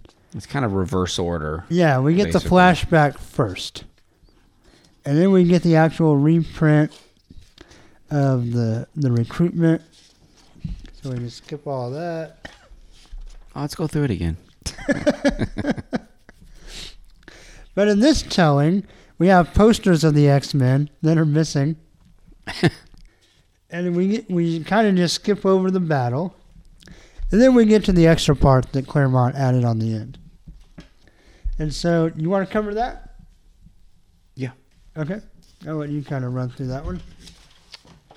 Like I've oh, done Oh, oh, you mean the run through the- lion's share of the talking. So So for this one, we skip the battle basically, and it's there's Krakoa monster, and then it's all over. right, and they're back at the mansion and all the extra stuff is really about them struggling with the fact that there's new x-men right. there's all these new x-men so you have Which I understand the plane was too cramped, but the, the X Mansion should be big enough. no but it's it's it's uh, it's it's i think it's very i thought it was really interesting i like the way they did it Okay. so it starts out with professor xavier basically peeping on everybody through his mind Yes, listening to everyone's conversations so and then we go to you got havoc and polaris talking about how it's weird there's all these people but basically they come to the conclusion that that means that they're not needed anymore so that they can go off and i guess be normal people Well, they're gonna wanna they're gonna go back to school, right? Oh, that's right. Go back to college, finish Yeah. their degrees. They don't say that, but Professor Xavier says that. And then when they start smooching, he quits listening, which I guess is good to let let us know that he's not a creeper. Right. He just hears their thoughts. So then we go to Jean Grey and Cyclops, um, mentioning mentions Banshee playing his country music on the piano, which is of course funny.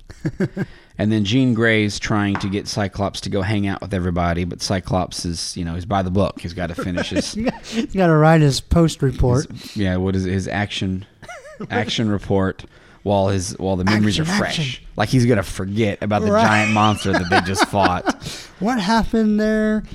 No, okay, but to be fair, he's the leader of the X Men, and several of the X Men kind of copped an attitude with him, so he's got to write them up. That's what I think he's doing. I think he's trying to get Thunderbird and Wolverine in detention. That's uh, that's probably more accurate. So, so he won't go with her. So then she basically takes off. She pouts. She pouts and goes off into the woods for some reason to think about how she knows Scott loves her because she's a telepath, but it's hard for him to express it. But then she says she throws the gauntlet down. But if they're going to be together, he's going to have to learn to express it. But if she can read his mind, why does he really need to express it? You know, you've been married for how long? I do, but it's just a funny thing. Like, I can read his mind, so I know that he loves me. But unless he's willing to tell me, I, I don't know. I guess I take I take that back. Yeah, he needs to have the impetus to He needs to, to, to take ownership of it. Yeah, there you go. All right, so then we go to a really creepy looking banshee. Yeah, this one he does. He looks. He looks like a wrestler. I'm trying to think. He looks like somebody He's like specific. Rowdy Roddy Piper.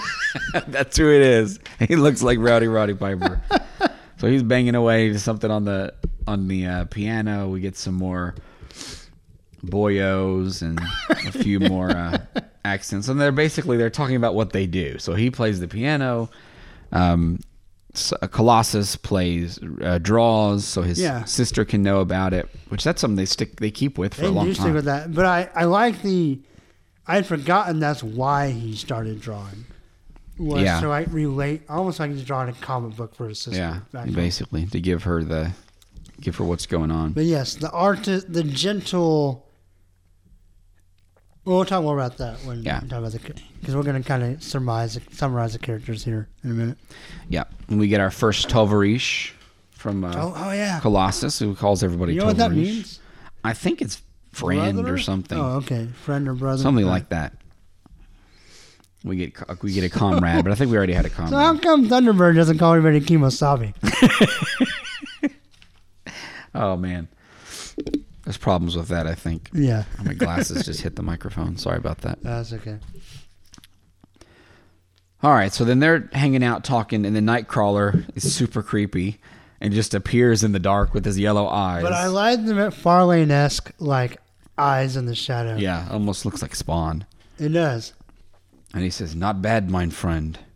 Yeah, mein Freund. So we get Mein some Freund, German the there. German.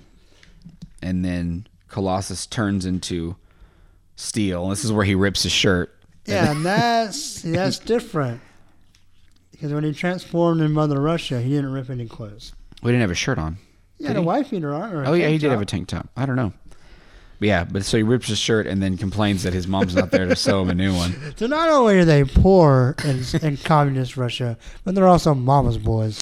Yeah, well, he did have to, have to ask his parents to permission to go to True, America. true. Because you have no freedom over there. That's right, No freedom. America. America. All right, so then Nightcrawler appears and then says, "What's the matter? Never seen a demon teleport from place to place before?" Which, of course, no one's seen that. So that's kind of a funny question. And then he makes some more comments about him being a demon and a monster, which I was thinking about from the very beginning, from his introduction. Nightcrawler seems to constantly go back to the "I'm not a monster, you're a monster" routine. Yes. There's a whole lot of that. he, And he calls the mob like yeah, they're, they're, the, the, real monsters. monsters, not me. And he does that later here. So anyway, so it's kind of a funny thing. And then he shows off his mad juggling skills from the from the circus. And this is where we get Iceman, Bobby oh the antagonist. Goodness. I really like this. And Do I'll- you? we'll- Okay. but I'll talk about why. We'll, we'll we'll hold on to that when we get into some broader Okay. All right. Yeah. Broader ideas about why why I think this is important here. So so you got Bobby who's really angry that they're there. He doesn't like the change. He doesn't Right. like the difference. He's the real X-Men, they're fake X-Men. Although he became an X-Men because Professor X invited him to the school. Right. So arguably the same things happened. but in his mind, he was there first. That makes him the real one. So he gets mad and is basically really mean to everybody. So then uh, Banshee and Nightcrawler and Colossus all debate maybe they should go. They're not wanted here. And then Nightcrawler says, We're not the monsters, he's the monster. basically, that they shouldn't have to leave, that they're just as equal because Professor X asked him, which is what all these guys keep saying. Professor X asked us here, that's why we're here. So they keep on with that. All right, so we move along. Now we have, I started to say Warpath too. Yeah. It's it's hard. Thunderbird, yeah. Thunderbird, I mean, not John to spoil, but the guy's not around very long, so he's kind of easy True. to forget. and he looks almost exactly the same. That, that, well, Like, it's the same outfit. It on basically, purpose so- because Warpath uses the same costume. Oh, yeah, that's right. So there you go. So then he runs into Bobby, and and he initially is, at least pretends to be friendly with uh, Iceman, with uh, Hey Iceman, just kind of a quick friendly, and then of course, Then Iceman chomps his teeth. and then yeah, Like Iceman jumps at him and scolds him, and basically tells him to explore. he says, "You want you want to Did he say explore? something about the reservation? No, he says, um, Thunderbird says, this mansion is pretty big. If you're not too busy, how's about sharing a few of its secrets? Which is oddly friendly for Yeah. all the rest of the interactions he's had with Right, everybody. right. And Bobby says, You want to explore? Go right ahead. Everything's labeled so you can't get lost, assuming you can read. Oh, that's that's Which, okay. why would he not be able to read? he's an engine. They have schools on the reservation. No, they're all alcoholics and don't learn anything. That's the argument, I guess. Yeah, it's stupid, and we'll It was a strange. Uh, we'll talk more about that too. It seemed um, of all the things that a person would jump to, to if you're going to be mean to a Native American, of all the things you might say to them, accusing them of being illiterate seems to be pretty far down the list. You think Seems like a so? I don't know. I would think so, but maybe not.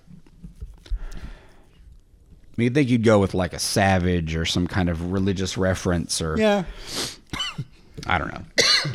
Smell like buffalo. I don't know. Something. Anyway.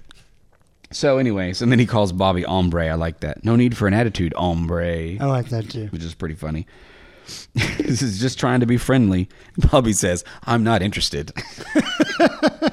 I've got enough friends. I like that part. And then he has the he calls him and he calls him Buster. I think that's my favorite moment. don't don't you understand, Buster? That's one of my favorite lines in the whole Right. comic right there. And this is when he goes into the "You're not really X Men," and then he freezes Thunderbird into a solid block of ice, and then Thunderbird just breaks out of it. Probably kill him. I would think it would probably freeze him to death pretty quickly, or at least send us into send him into some kind of s- stasis. Stasis, yeah. Suspended animation. I don't know. But whatever. So he gets mad, and then he breaks the ice, literally, and then And then we go back to Jean Grey, who apparently has been listening in on this conversation, and she says, "Oh, Bobby," and then talks a little bit about basically, you know, how she can hear everybody's thoughts and how she's disappointed with Bobby for acting the way he's acting. Right. And then she starts to go on kind of what Havoc and Polaris were talking about earlier about possibly being needed, whether she's needed there anymore, all of which is setting up X Factor, which I'm assuming is basically what they're doing with this comic. Maybe so. Maybe At least so, in some yeah. ways, kind of setting up because all the characters who will eventually be X Factor are the ones who are talking about not being needed, and then Let's see if I can see exactly when that came out. Go, keep going. I'm gonna. So- real fast. so then Wolverine pops up and starts hitting on Jean Grey almost immediately. You, you gotta quote some of that. Oh yeah, you got to go. I'll go through that. So he says, "Lady as lovely as you shouldn't ever frown," which is pretty classic. I think it's pretty classy. and she says, "Wolverine, you startled me," and for some reason she didn't notice notice that he was there. And he offers her a beer. Which there's several moments, and this is part of the the argument that I guess all these folks are older. Because there's several drinking related instances. True. Because Bobby says, Says I'm not old enough to drink Right, right, right.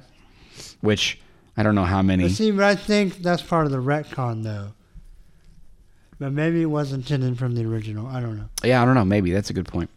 So, but yeah, that's a but big to part. answer your question, uh, X Factor, when this came out, X Factor had been out for a couple of months. Okay, So it's definitely like So there you go. explaining kind so of where this is kind went. of the yeah, this is kind of the background of where they where they why they left, I guess. So of course, Jean Grey says no, thank you, and then um, he continues to hit on her pretty and Wolverine's smoking. pretty easy. Yeah, he's smoking a cigar. He says he's the he says kind of man I am, darling. Know what I want the minute I lay eyes on it, and what Wolverine wants, he gets. Douchebag! And then he talks about how he can tell her heart's pounding Right. and that she's breathing faster, which she makes him think that it's true. And she says no, Well, And then he says, be "Wanna bet?" Which, yeah, he just startled her. So clearly, Mm, Excuse me. for any reason, he's probably, she's probably going to be breathing fast. But Right. Anyway, and then it goes into Wolverine, no, please, this is a mistake. Like he's about to rape her. Did you get Yeah. that feeling? Like, like he's about to pounce on her. Right. She's like, no, wait, or or she's about to, you know, drop her clothes, herself, and yeah, right. which later she talks about that, I guess, but Yeah. it was kind of a weird escalation there. This is definitely like. 'Cause I've always wondered, and I don't remember now still, where in like. Because again, this is kind of after the fact. Right. I don't really remember exactly when. Like I guess in real time they started exploring Wolverine's crush or attraction to Jean Grey, Yeah, but they're definitely trying to say with this that it was from from the very beginning. Yeah, I've always felt like that was a later development. I- they just see, kind I of because I didn't ever even think about it or notice it, and you know I was little when I read a lot of these uh, earlier Right. ones, so maybe I just didn't too. pick up on it. But I didn't really notice it being a thing until much later. So I, I always kind of felt like I always kind of felt like this was, like you said, kind of a retcon thing. They just kind of said, "Oh, actually." So anyway, so while Wolverine is uh, making moves on Jean Grey, we go up into the sky where we have um, Storm flying through the sky. Angel shows up, starts hitting on her. Everybody's Yeah. hitting on everybody. It's Why the would- eighties. But Angel, hey, Angel's a millionaire playboy. He exactly. he would go after the That's hot true. exotic woman. That's that makes sense. So, so he's up in the sky. She's noticing the environment, talking about Africa's the cradle of life, but America's the land humanity came to last. America. Margaret. I, I, I don't think that's too bad. No, I it's think not, but it's- actually a good kind of poetic way of saying that. Yeah, I think so too. But I, it's definitely like uh this is we've we've perfected it. So come right, come right. to America. The city on a hill.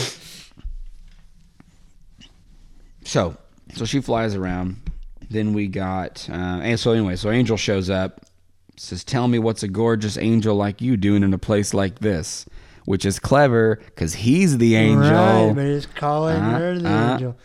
I bet. I I bet. How many times did he look in the mirror in his dorm room in Professor X's And mansion practice and say that line like over and over and over again? I, I hope it was a lot. Yeah, I hope he it got was a it lot. just right. So then they go along here, and they um, a little bit of back and forth. He talks about how it's lonely to soar through the skies by yourself sometimes, and she agrees. So it sounds like they're uh, about to be friendly, and then he starts to get a little more aggressive with it, talking about what does he say? He says, "Oh, he says you storm." Oh, it's what he says. Oh, he said he's a kid about Bobby. He's talking about how Bobby's being angry at everybody, and, and Angel says he's a kid. He doesn't appreciate the possibilities the way I do. Storm says, "What possibilities?" Angel says, "You Storm, or you Storm, me, us, making beautiful music together, a symphony of motion and emotion." It's pretty Nice. classic. And she says, "I do not understand," because obviously she's African, so she's not going to guess this, get these references. Right. I got, I'm gonna stop you real fast. Um, overall, what do you think of um, John Bolton's art? I'm not a fan of the faces. Well, Otherwise, I I'm think it's pretty good. I think it's pretty good too, but I, I thought of that because this panel of Angel right there, that looks- is horrible. He looks evil. He looks like an He old lady. Sick. it looks like his head's not on his neck right. Yeah, Like it looks like his neck is on the back of his head. Yeah. The, So all like the if you were to stand up straight, he'd always be looking at the sky. all the men faces I'm faces not a are huge really fan of. Wolverine's uh, sideburns by Yeah. him either.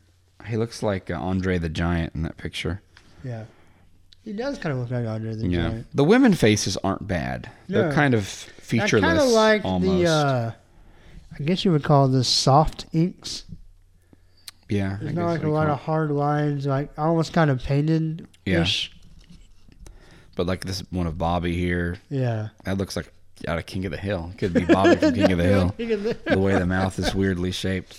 Right, anyway, you can carry on. Yeah. So, but yeah, I mean, the body, the body, and the action is all good. But yeah, something about the faces is just really weird. So he starts to. Uh, so he he pushes this farther, and when she says she doesn't understand, he says it's something better explained with deeds, not words. Starting with a kiss, and but then he notices. What we find out, he notices Wolverine and Jean Grey. So he zooms down, and Right? Doesn't he like pretend that he's doing this like for Scott's honor?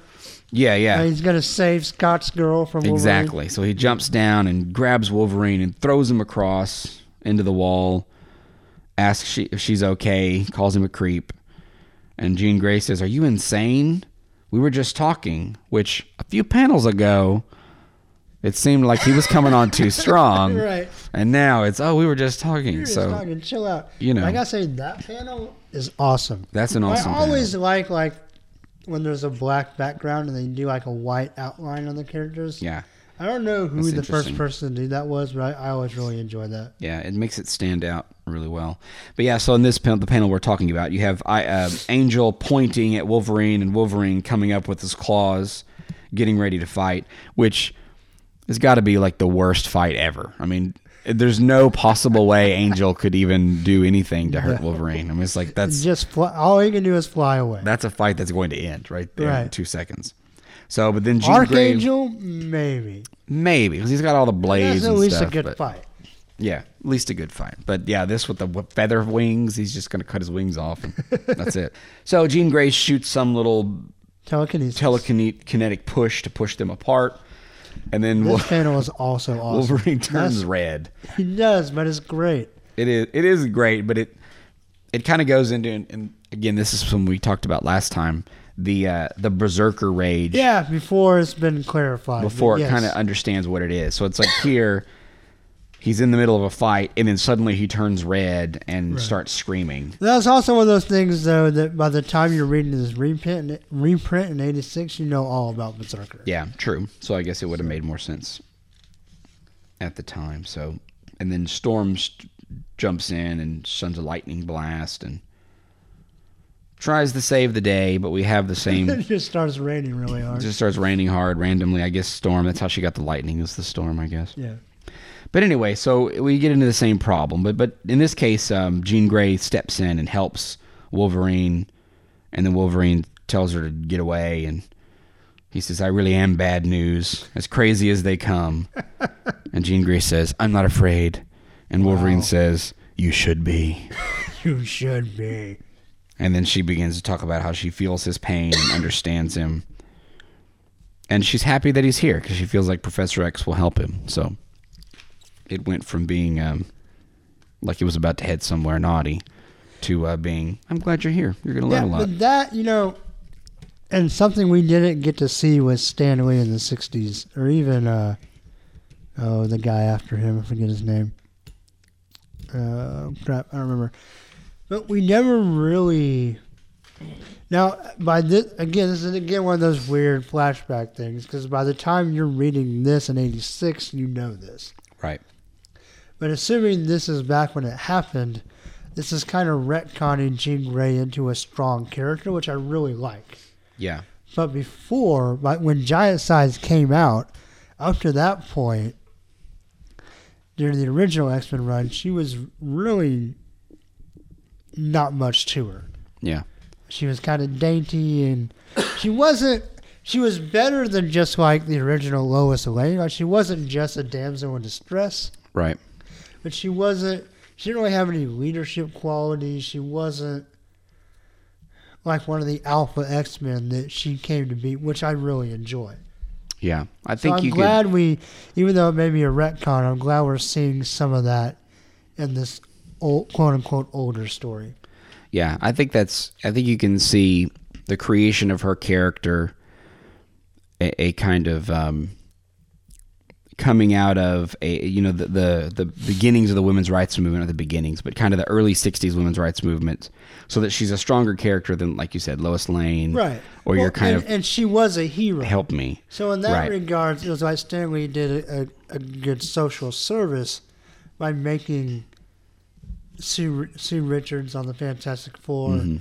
or I, or I guess Sue Storm at that point, and Yeah. Jean Grey were were female characters that actually like participated on a team as a hero. Right. So that was a step up, but he wasn't. We weren't quite ready, I guess, yeah to well take that next step to where they were actually some of the cooler characters on the team. yeah and when, when then when you get into the 70s you get into a more radical version of feminism and I Right. think that's probably women then become not just you know in the 60s they were not just well arguably the idea here is that they weren't just pawns I guess or just Right. side characters Well, we'll talk about that more too, because Storm is kind of that right off the bat. Uh, she's True. very involved from the beginning, Yeah. which I like a lot too. yeah yeah but- I agree We'll, we'll touch on that a little bit more. Okay. so then the last frame here, we go from her and Wolverine talking to her and uh, Jean Grey, that is, and Professor X talking, in which she basically sets up this idea that maybe she's going to leave. So again, same thing with with uh, Polaris and Havoc, that uh, they don't feel like they're needed anymore. Jean Grey's, you know, concerned. Part of it has to do with that. Part of it has to do with Wolverine, and that I thought that was an interesting that they're putting in this part of the reason she left for X Force is actually Wolverine, which I Right. I doubt was at all in the original Probably not. in the original. But no, I don't know. I like, well, this is coming out with X Factor, so I guess it is. But and basically her talking about how she's worried that she she would give in. She has animal magnetism. Yeah, this hairy old man for some reason is really is possibly very appealing to her. But, But- she basically doesn't. Am I skipping ahead, or doesn't she kind of tell Professor X that like they're all leaving? Or is that Um, not till the next issue? I don't think she tells him that. I think it's Okay, I mean, she tells him that she's leaving, Okay. but she did, and then and then Okay. I think know the next issue. Then I'm sorry. I'm trying not to spoil too much in case I talk about the other issues later. But yeah. Well, yeah. She because in this one she talks about feeling like a somewhat like a prison and how how can humanity accept us if we're not if we're always behind these walls right. and then he makes the comparison that if if he he always intended for them to be able to go and if he tried to keep them then he'd be no better than Magneto Right. so Which I also they- really like the the window reflection on yeah on his was- bald head I right thought there. that It was was really cool. cool. Looks like he has some kind of mask on. And that's where it ends with um, new beginnings. That's what New it says. beginnings. But a All right. bright, new, wondrous new beginning. And then we get a nice kind of back cover by Bolton with uh, Wolverine cornering Jean Grey at a tree and Angel swooping in to save the day. Looking, Jean Grey, by the way, looking super 80s. Yes. and what's does. supposed to have taken place in the It's like, 1970s. What? yeah. Yeah. So, but you know, And Wolverine with the super widow's peak and super devil horns. uh, the Eddie Munster. I like the more wilder hair on Wolverine. I do too. So It's too slicked down like that. yeah, It looks too much like it really is ears right. when it's like right, this, rather than just being pointy hair. Right. Cool. It also okay. looks like Archie Bunker with his clothes on. It's almost like his pants are pulled up too high. But he's got a shirt unbuttoned a few buttons. True.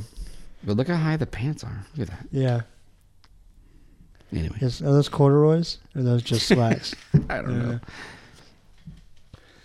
Awesome. All right, so that is Giant Size X Men number one and Classic X Men number one. So, um, I don't know. Do you, do you agree with me that overall this is pretty awesome? Yes. Yeah, I, I really enjoyed reading this. Although I thought, I did think Krakoa is kind of stupid. but overall, but then you'll be happy to know that in current continuity, Krakoa is back in the mix. Oh, that's, that's funny. No, I think this, but yeah, the introductions of everybody I think is really good. I like the way they did it. So, Yeah, me too. Kind of the classic bring the team together one at a time. Right. And I think it's It doesn't feel overplayed or too cliched in this one. no, yeah, I don't think so either. Now it is interesting because Len Wein wrote Wolverine's first appearance. So we have the guy that that introduced Wolverine, also introducing him to the X Men and introducing these other characters. Do you feel like we have a pretty consistent carryover? I think so. Yeah, I do too. I we like, talked last time about getting the feeling that Len Wein basically had a prepackaged character that was always intended to be an X-Man. So this is just kind of carrying through right. what he started already. I feel like his attitude and personality were pretty similar. yeah, So definitely. Cool. So we talked about some first. We have our first SNIKT. Um, First SNIKT. We have our first uh, popping of the claws, and right. the, and the fact that the claws can come out in different ways. Right. It doesn't always have to be just three at a time. We don't, unless you count the backup, we don't actually see Wolverine's face in the original print. That's true in the giant size. Right. Yeah, he's not in there at all. So, I mean, his face is not in there at all. but that part we do see in the uh, in the backup in classic X Men. We kind of see Logan Yeah. for the first time. I think it, I, mean, I could be wrong, but I don't. I don't think they really started doing the Logan thing until It's pretty. It's pretty later, I think. until the eighteen. I mean, until eighteen, until the, the till the eighties. It's kind of when you start to see Wolverine and Logan be pretty equally part of, of his character, Right. Which Yeah. makes sense with classic X Men. So, but yeah, I thought thought the story's pretty awesome. I think you liked the backup a little more than I did. Yeah. Um, so why don't you talk about kind of what hit you really positive from that? Well, I think you know this is going to be this is going to be my insertion of history here because I think this is why I think it's interesting. Okay. because I think going to the to the giant size X Men, I think this is really important in that you know the X Men from the beginning always had a real close tie to civil rights, Right. just the idea of being different and being accepted, things like that. But you know, the original team, they're all white, and they all look normal, right? yeah. So this is and and all of a sudden they dramatically raise the stakes. So it's like not only do we get mutants that look weird like Nightcrawler, we get a Native American, we get a Canadian, we get an African, we get a Russian, Right. you know, we Which, get a that's a- Japanese guy. But the Russian thing's a big deal. That is a big deal. Middle of the Because Cold we're War. making someone who at this time is very much like our geopolitical mortal enemy, and we're bringing a character from that country and making him a superhero. They're making a big statement. I yeah, think I think so too. I think by taking the X Men, they're making the X Men more of a of an international community. You know, it's it's not just a bunch of Americans now, Right. normal looking Americans who have some powers.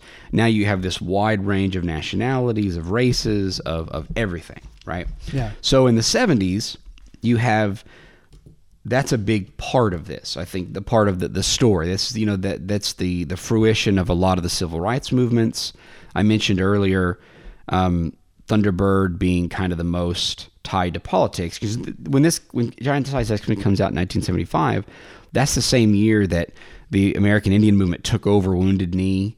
Oh, and I think okay. that's the same. I think that's a year after they took over Alcatraz. So you have like a real militant Native American movement. Okay, so that fits really in with his character. You know, some of the big Mexican American legislation or, or court cases are around the same time. You know, so you have kind of the the the end to a degree of the of the '60s civil rights movement. So this, to me, this is kind of the fruition of that. You know, it's like now everybody can be an X-Man. You know, it's not just an American team; it's an everyone can be an X-Man. So.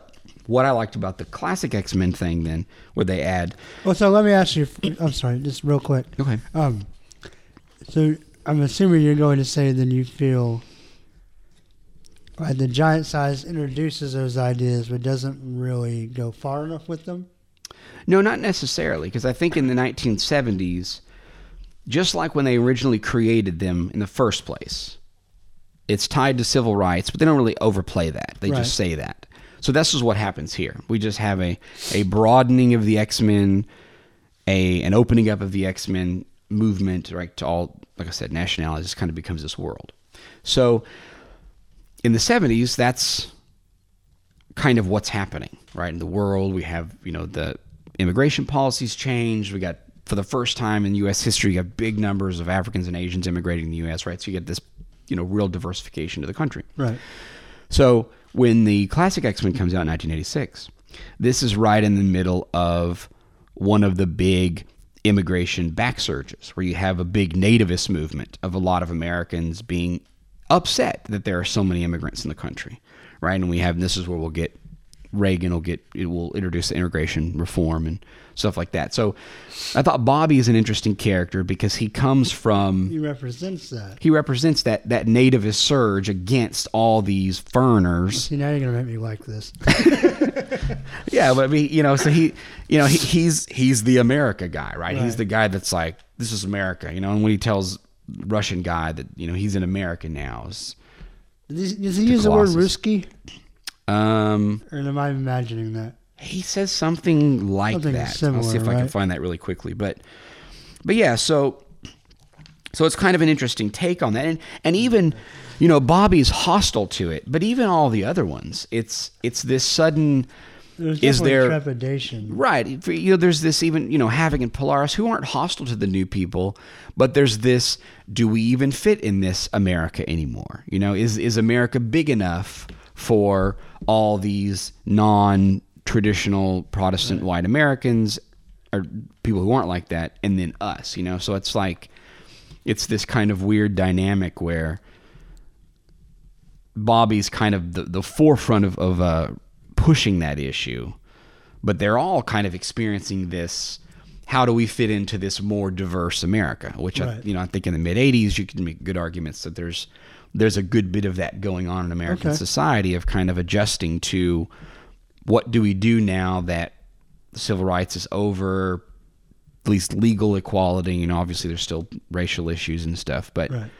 you know, so I don't know. So I, I thought that was really interesting. And I thought Bobby's bizarre hostility, which it kind of, you know, if you don't, not thinking about all that, it comes off like he's just being a really big jerk. Well, yeah, and that's kind of the way I took it. And and to me, what I didn't like about this, because uh, I like the idea that, that Claremont went back. Yeah, he says, "I'm not your comrade, Risky." I, I saw that too. He says, "This is America." Um, I like the idea that, that Claremont comes back and fleshes it out because I feel like in Giant Size, I wrote down you have racism as diversity because I think Len Wein was very sincere in what he was attempting to do. But I felt like some of the things he said went a little too far Right. as far as the way he made the. It was hard, you know. And when people talk about um, William Faulkner, Mhm. one of the big criticisms a lot is it's hard to tell sometimes when his white Southern characters are talking, whether it's just them or whether it's Faulkner's philosophy kind of bre- like bleeding through a little bit. Right. But that's always kind of been like a literary argument about about his writing is is the N word particularly acceptable in his literature just as a character use, or is it saying something about what he's trying to write? I personally think he was trying to use it in a literary positive way, but there's arguments against that. Anyway, Right. but I felt like sometimes when Wein in, in giant size, the like the Jap and the Geronimo and stuff like that is a little bit too. Besides just not being politically correct, and I'm not I'm not trying to play that card too much. I kind of joked about it, but Right. I feel like it's a little too insensitive to really accomplish the point he was trying to make with the, the super important diverse X Men. So I like that Claremont goes back. Basically, because basically all of this, except for the brief skirmish between Angel and Wolverine, is all conversation. It's all dialogue. Right. So I like he uses that to kind of flesh out and say, no, it, this original bringing together of the super diverse X Men really was as deep and multidimensional as, as it was supposed to be. Right. So I like th- I like that aspect of the retcon. And I like what you brought up about Bobby representing a certain segment of particularly kind of wasp culture Yeah. in the 80s. And that I didn't really think of that. That's really insightful, and thank you for bringing that up. I think my problem is, is even after hearing that, Claremont never really wrote the original X Men in real time. By the time he got to Uncanny, it was all these new guys. Yeah. And he didn't really write on X Factor. Now, he wrote in the 90s with the Jim Lee book, brought some of these guys back, but that was even after this. I feel like a little bit that he shows kind of a lack of knowledge with the characters, and people, there's probably going to be people listening to this that hate me for saying this. But I feel like it would have been better. It wouldn't have fit the story as good because he needed Angel in the sky. Yeah. But I feel like his attitude, he would have been more appropriate to represent what Iceman was representing. And because, you know, he, first of all, he was kind of the wasp type character, you know, as a Yeah. wealthy Anglo. Um, and also the thing, the thing that bothers me a little bit, because Iceman was always kind of like the carefree prankster on the X Men. Yeah. He was always like, when everybody else was being uptight, he was the one making jokes and causing trouble. And so for him to kind of come out as the prick in this story, I understand why he would feel threatened. You know, being Yeah. like the kid, he's still like the young kid on the team. But, and then you have these older guys coming in with beer and cigarettes and whatever. Right. You know, it's like I understand where he would feel maybe insecure, but I don't know. To me, it would have been a little stronger as a fan of the original team if Angel had expressed those sentiments you spoke of instead of Iceman. I think in the So I did make a joke here. I wrote my notes that Iceman gives everybody the cold shoulder. I think I kind of disagree with you okay. a little bit. I think in the original, I, I agree with your. I agree with the idea that that Chris Claremont maybe he doesn't quite understand these characters. And that's not the right word, but but he hasn't written for them like you said, so Right. it's not as well. Not that he doesn't understand. He didn't have as much practice with them. Yeah, the experience writing them. I think that's probably true. But again, going to the time period. Back in the 60s, 70s, maybe. But in the 80s, Warren Worthington III, he's not he's not the proper country club rich guy who would be the one who's straightening his tie and, and uncomfortable with, with brown people. He's the businessman. He's the yuppie making tons of money, driving fast cars, Right. hanging out with women, exotic women. Right. So I think it actually ma- it actually makes sense that he wouldn't be as threatened by that Okay. because he's more, you know, his lifestyle. He's fast, fast and the furious. but you know, whereas Bobby, I think it's pro it's overplayed in here, but I think Bobby more represents your kind of working class, resistance to all these people who might replace him. I mean, none of these other folks are going to replace Angel. Right. He's the super rich guy who can fly. in at various times in X Men history, funds the school. Exactly. Right. Whereas Bobby is he's also the youngest. I think is an important part of I that. think the immaturity definitely shows, and that part is right. immaturity and fear. And again, like you said, these older guys bringing in cigarettes and beer, which is kind of a funny thing to think about. But you know, for I think about when I was in Boy Scouts in ninth grade, and I went to my first big camp, and all the older kids had you know all kinds of stuff that I wasn't allowed to play with. Right. And it was it was kind of frightening. It was like, whoa, wait a minute, I don't, this is this is an exposure to to a level of of a stuff that I've never really experienced before. Right. And I think you can see the same kind of thing so for me, I guess I think it makes it makes sense that Bobby's the one. I think I think you're right in that it's it's a bit overplayed, probably because because he is usually the carefree prankster. But I think maybe you could make the argument that with all these older guys, it's not a bunch of school kids anymore, and that's True, that's a changing wouldn't- team, He wouldn't feel comfortable. right? So, and what's his role? And and honestly, uh, I, you're actually kind of convincing me because that's why I'm here. the same kind of youthful energy and immaturity that led to being carefree and joking maybe would also you know because like you see him joke with supervillains and maybe he i'm sure he felt threatened like against magneto Right, but didn't feel threatened on a personal emotional level? Right, like because it it's was a his team. physical threat. Right. and he could joke to blow off steam or whatever but now he's actually got people in his house. Right. so that yeah, it does make more sense. And his So- team, the dynamics of his team is going to change. Right. Because now you have all these older people, you have all these foreign people, you have a demon, you know, yeah. You know, and so yeah, I mean, it, I think it's it's an interesting, I think it's an interesting way they do this to kind of show the tensions, because like because you're right, you know, in the Giants X Men, you don't get any of this. right You don't get any feeling that anybody's mad about Well, anything. even, even at the end, when, when they're talking about the plane being too full, Angel is smiling. Right. It's a big joke. Like, oh, we don't have room for you guys. Right. what are we going to do with 13 X Men? oh, no. which is kind of in hindsight sounds like foreshadowing but i don't at the time i don't know if it really was because At the, time, I feel like it was the, the old, the 80s sitcom where they freeze the panel on the last joke and everybody's like frozen laughing. Yeah. I feel like that's what it was. yeah i think that's exactly it that's pretty funny All right. Well, anything else about this story in particular you'd like to point out? i don't think so Okay. i like um this it's a good story Yeah. All right. So we talked. I mean, obviously, it's a Wolverine podcast, but I think we did a pretty good idea talking about uh, Wolverine. Oh, okay. So Wolverine in the backup does that that fit him in the in the back of the in the backup of classic? Yeah.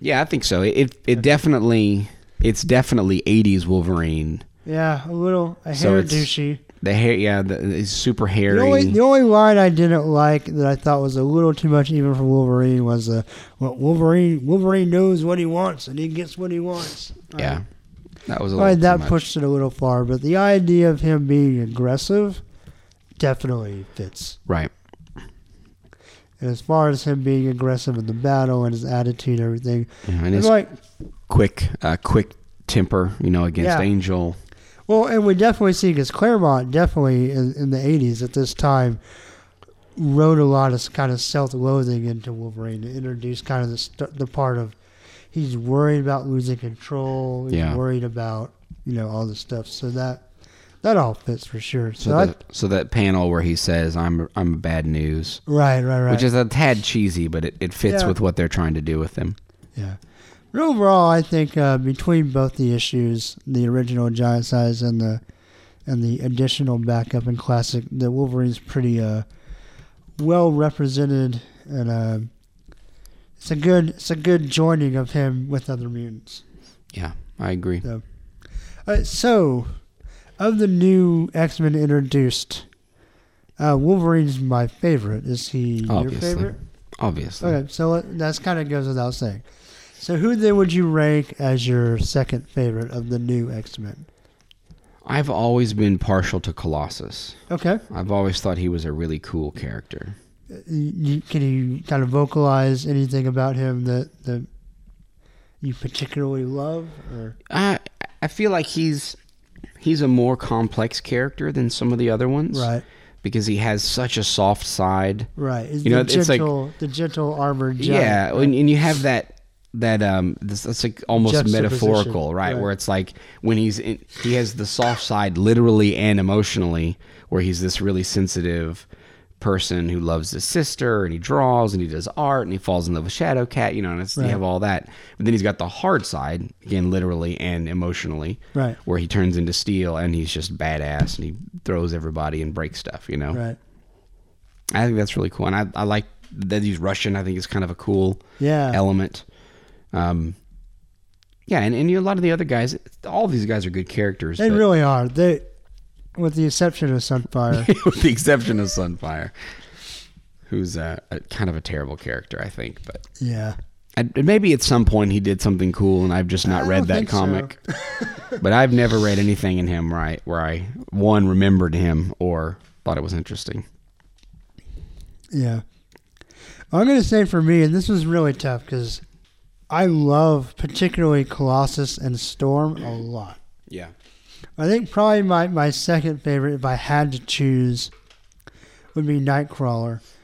And kind of for some of the same reasons. Kind of the juxtaposition of the external versus the internal. yeah, You have this guy who looks like a demon, he looks like a villain. yeah, and but he has like the heart of an angel or you know even before they introduce the religious aspect he's always very gentle and giving and caring right. from the beginning they over i agree with you they overplay a little bit here the i'm not the monster they are Yeah, i think the point they're trying to make with it applies to his character though that and he looks like this horrible demon but really he's probably one of the, the most sincerely like sweet X-Men to ever be. Don't judge a book by its cover. Exactly, and that's kind of a silly cliche, but it really, for whatever reason, it's always really worked with me and Nightcrawler. Yeah, I agree. I, I I think he's a great character too. But I feel like yeah, they really this this team hit hit a home run. It's a really, and that's why I mean you look at this, particularly this cover of Classic X Men, and these are the X Men that that are still prevalent today. You know, even Yeah, with all the new characters introduced, you always fall back on these guys.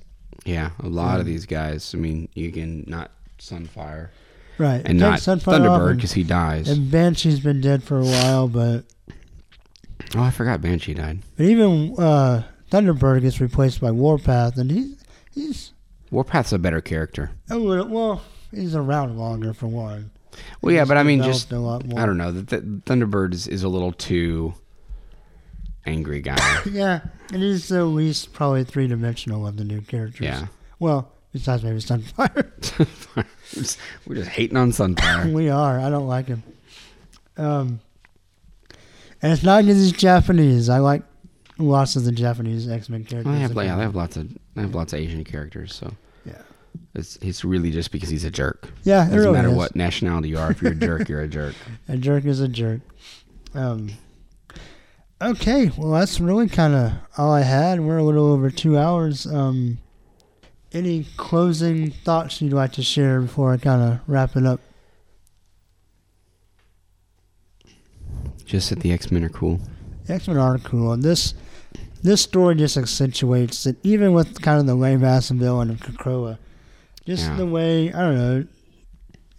Seemed fine. I will say I'm glad I, I found the reprint in giant size because classic, the way they condensed the battle. If I had missed Wolverine's first fight as an X Men, even though it was battling giant crabs and that's kind of silly, it's still historically it's his first battle as an X Man Yeah, that's the true. fact that it's not included as the reprint is, I think, is a little short sighted. It's kind of weird that they did that. yeah, I mean, at least not s- more of the battle. You know, Right. it's, I, I can understand they didn't do the whole thing because it's not a giant sized comic, right. but it's like one page. Yeah, So, that was a little weird. But I'm glad. I'm glad I was able to to conjure up the Marvel milestone edition of Giant Size, and and give that a whirl. Um, Yay. Okay, well, uh, I think we're gonna uh, wrap up there. Unless you have something else.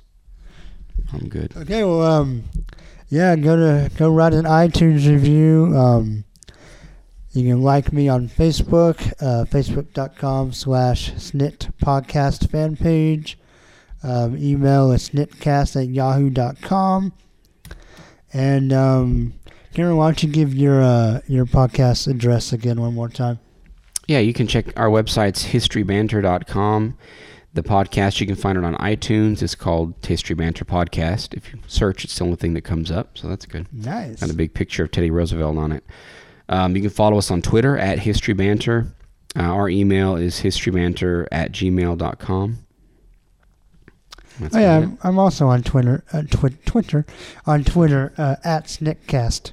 I set up his Twitter account. You did. Thank you very much. That's right. So um, all right, guys, I'm gonna leave you there. Um, I will see you next episode. Um, will be the February books, the February 2013 Wolverine books. So uh, get back to the present for a couple episodes. Um, I'm probably uh, going to go ahead and not stop on every issue, but plow through some of the highlights of Wolverine's past, and um, I'll be listing Cameron from time to time. I won't make him do all of those, but um, I'll be pulling him in for some of the, the really big ones, and uh, have a couple other guests who might do a couple episodes too. So keep that in mind. But um, next episode will just be the February 2013 books. We got some good issues, so uh, stay tuned. All right, guys, take care of yourselves. Good night. Bye. Whoa, whoa, whoa, whoa, whoa, whoa. Hold on, hold on. Uh, so I'm an idiot. I did this the last time Cameron hosted a flashback episode with me, and I even made really big notes in my notebook so I would not forget again, but somehow I did. I forgot to do the claw ratings for these episodes. So I texted Cameron on the way home from a, uh long night of recording, and he said that he was going to give both Giant Size X Men number one and Classic X Men number one three out of three claws, both for their significance and importance and the stories as they were told. Now, I also give Giant Size X Men number one three out of three claws. And I gotta say, I was prepared to not be as favorable on Classic X Men number one. I was a little annoyed, like I talked about during the episodes, that they, they condensed the battle so much and we didn't get to see Wolverine's first battle as an X Man. And, you know, I like I also talked about, I was a little less favorable of the uh, backup story going in. But after doing the episode and talking with Cameron, I actually enjoyed a lot more. And so I'm going to give Classic X Men number one with all its bonus material glory three out of three claws. So we both gave both books three out of three claws because they were awesome. So, all right, well, that's it. I'm done. You can officially go to sleep in peace. Good night.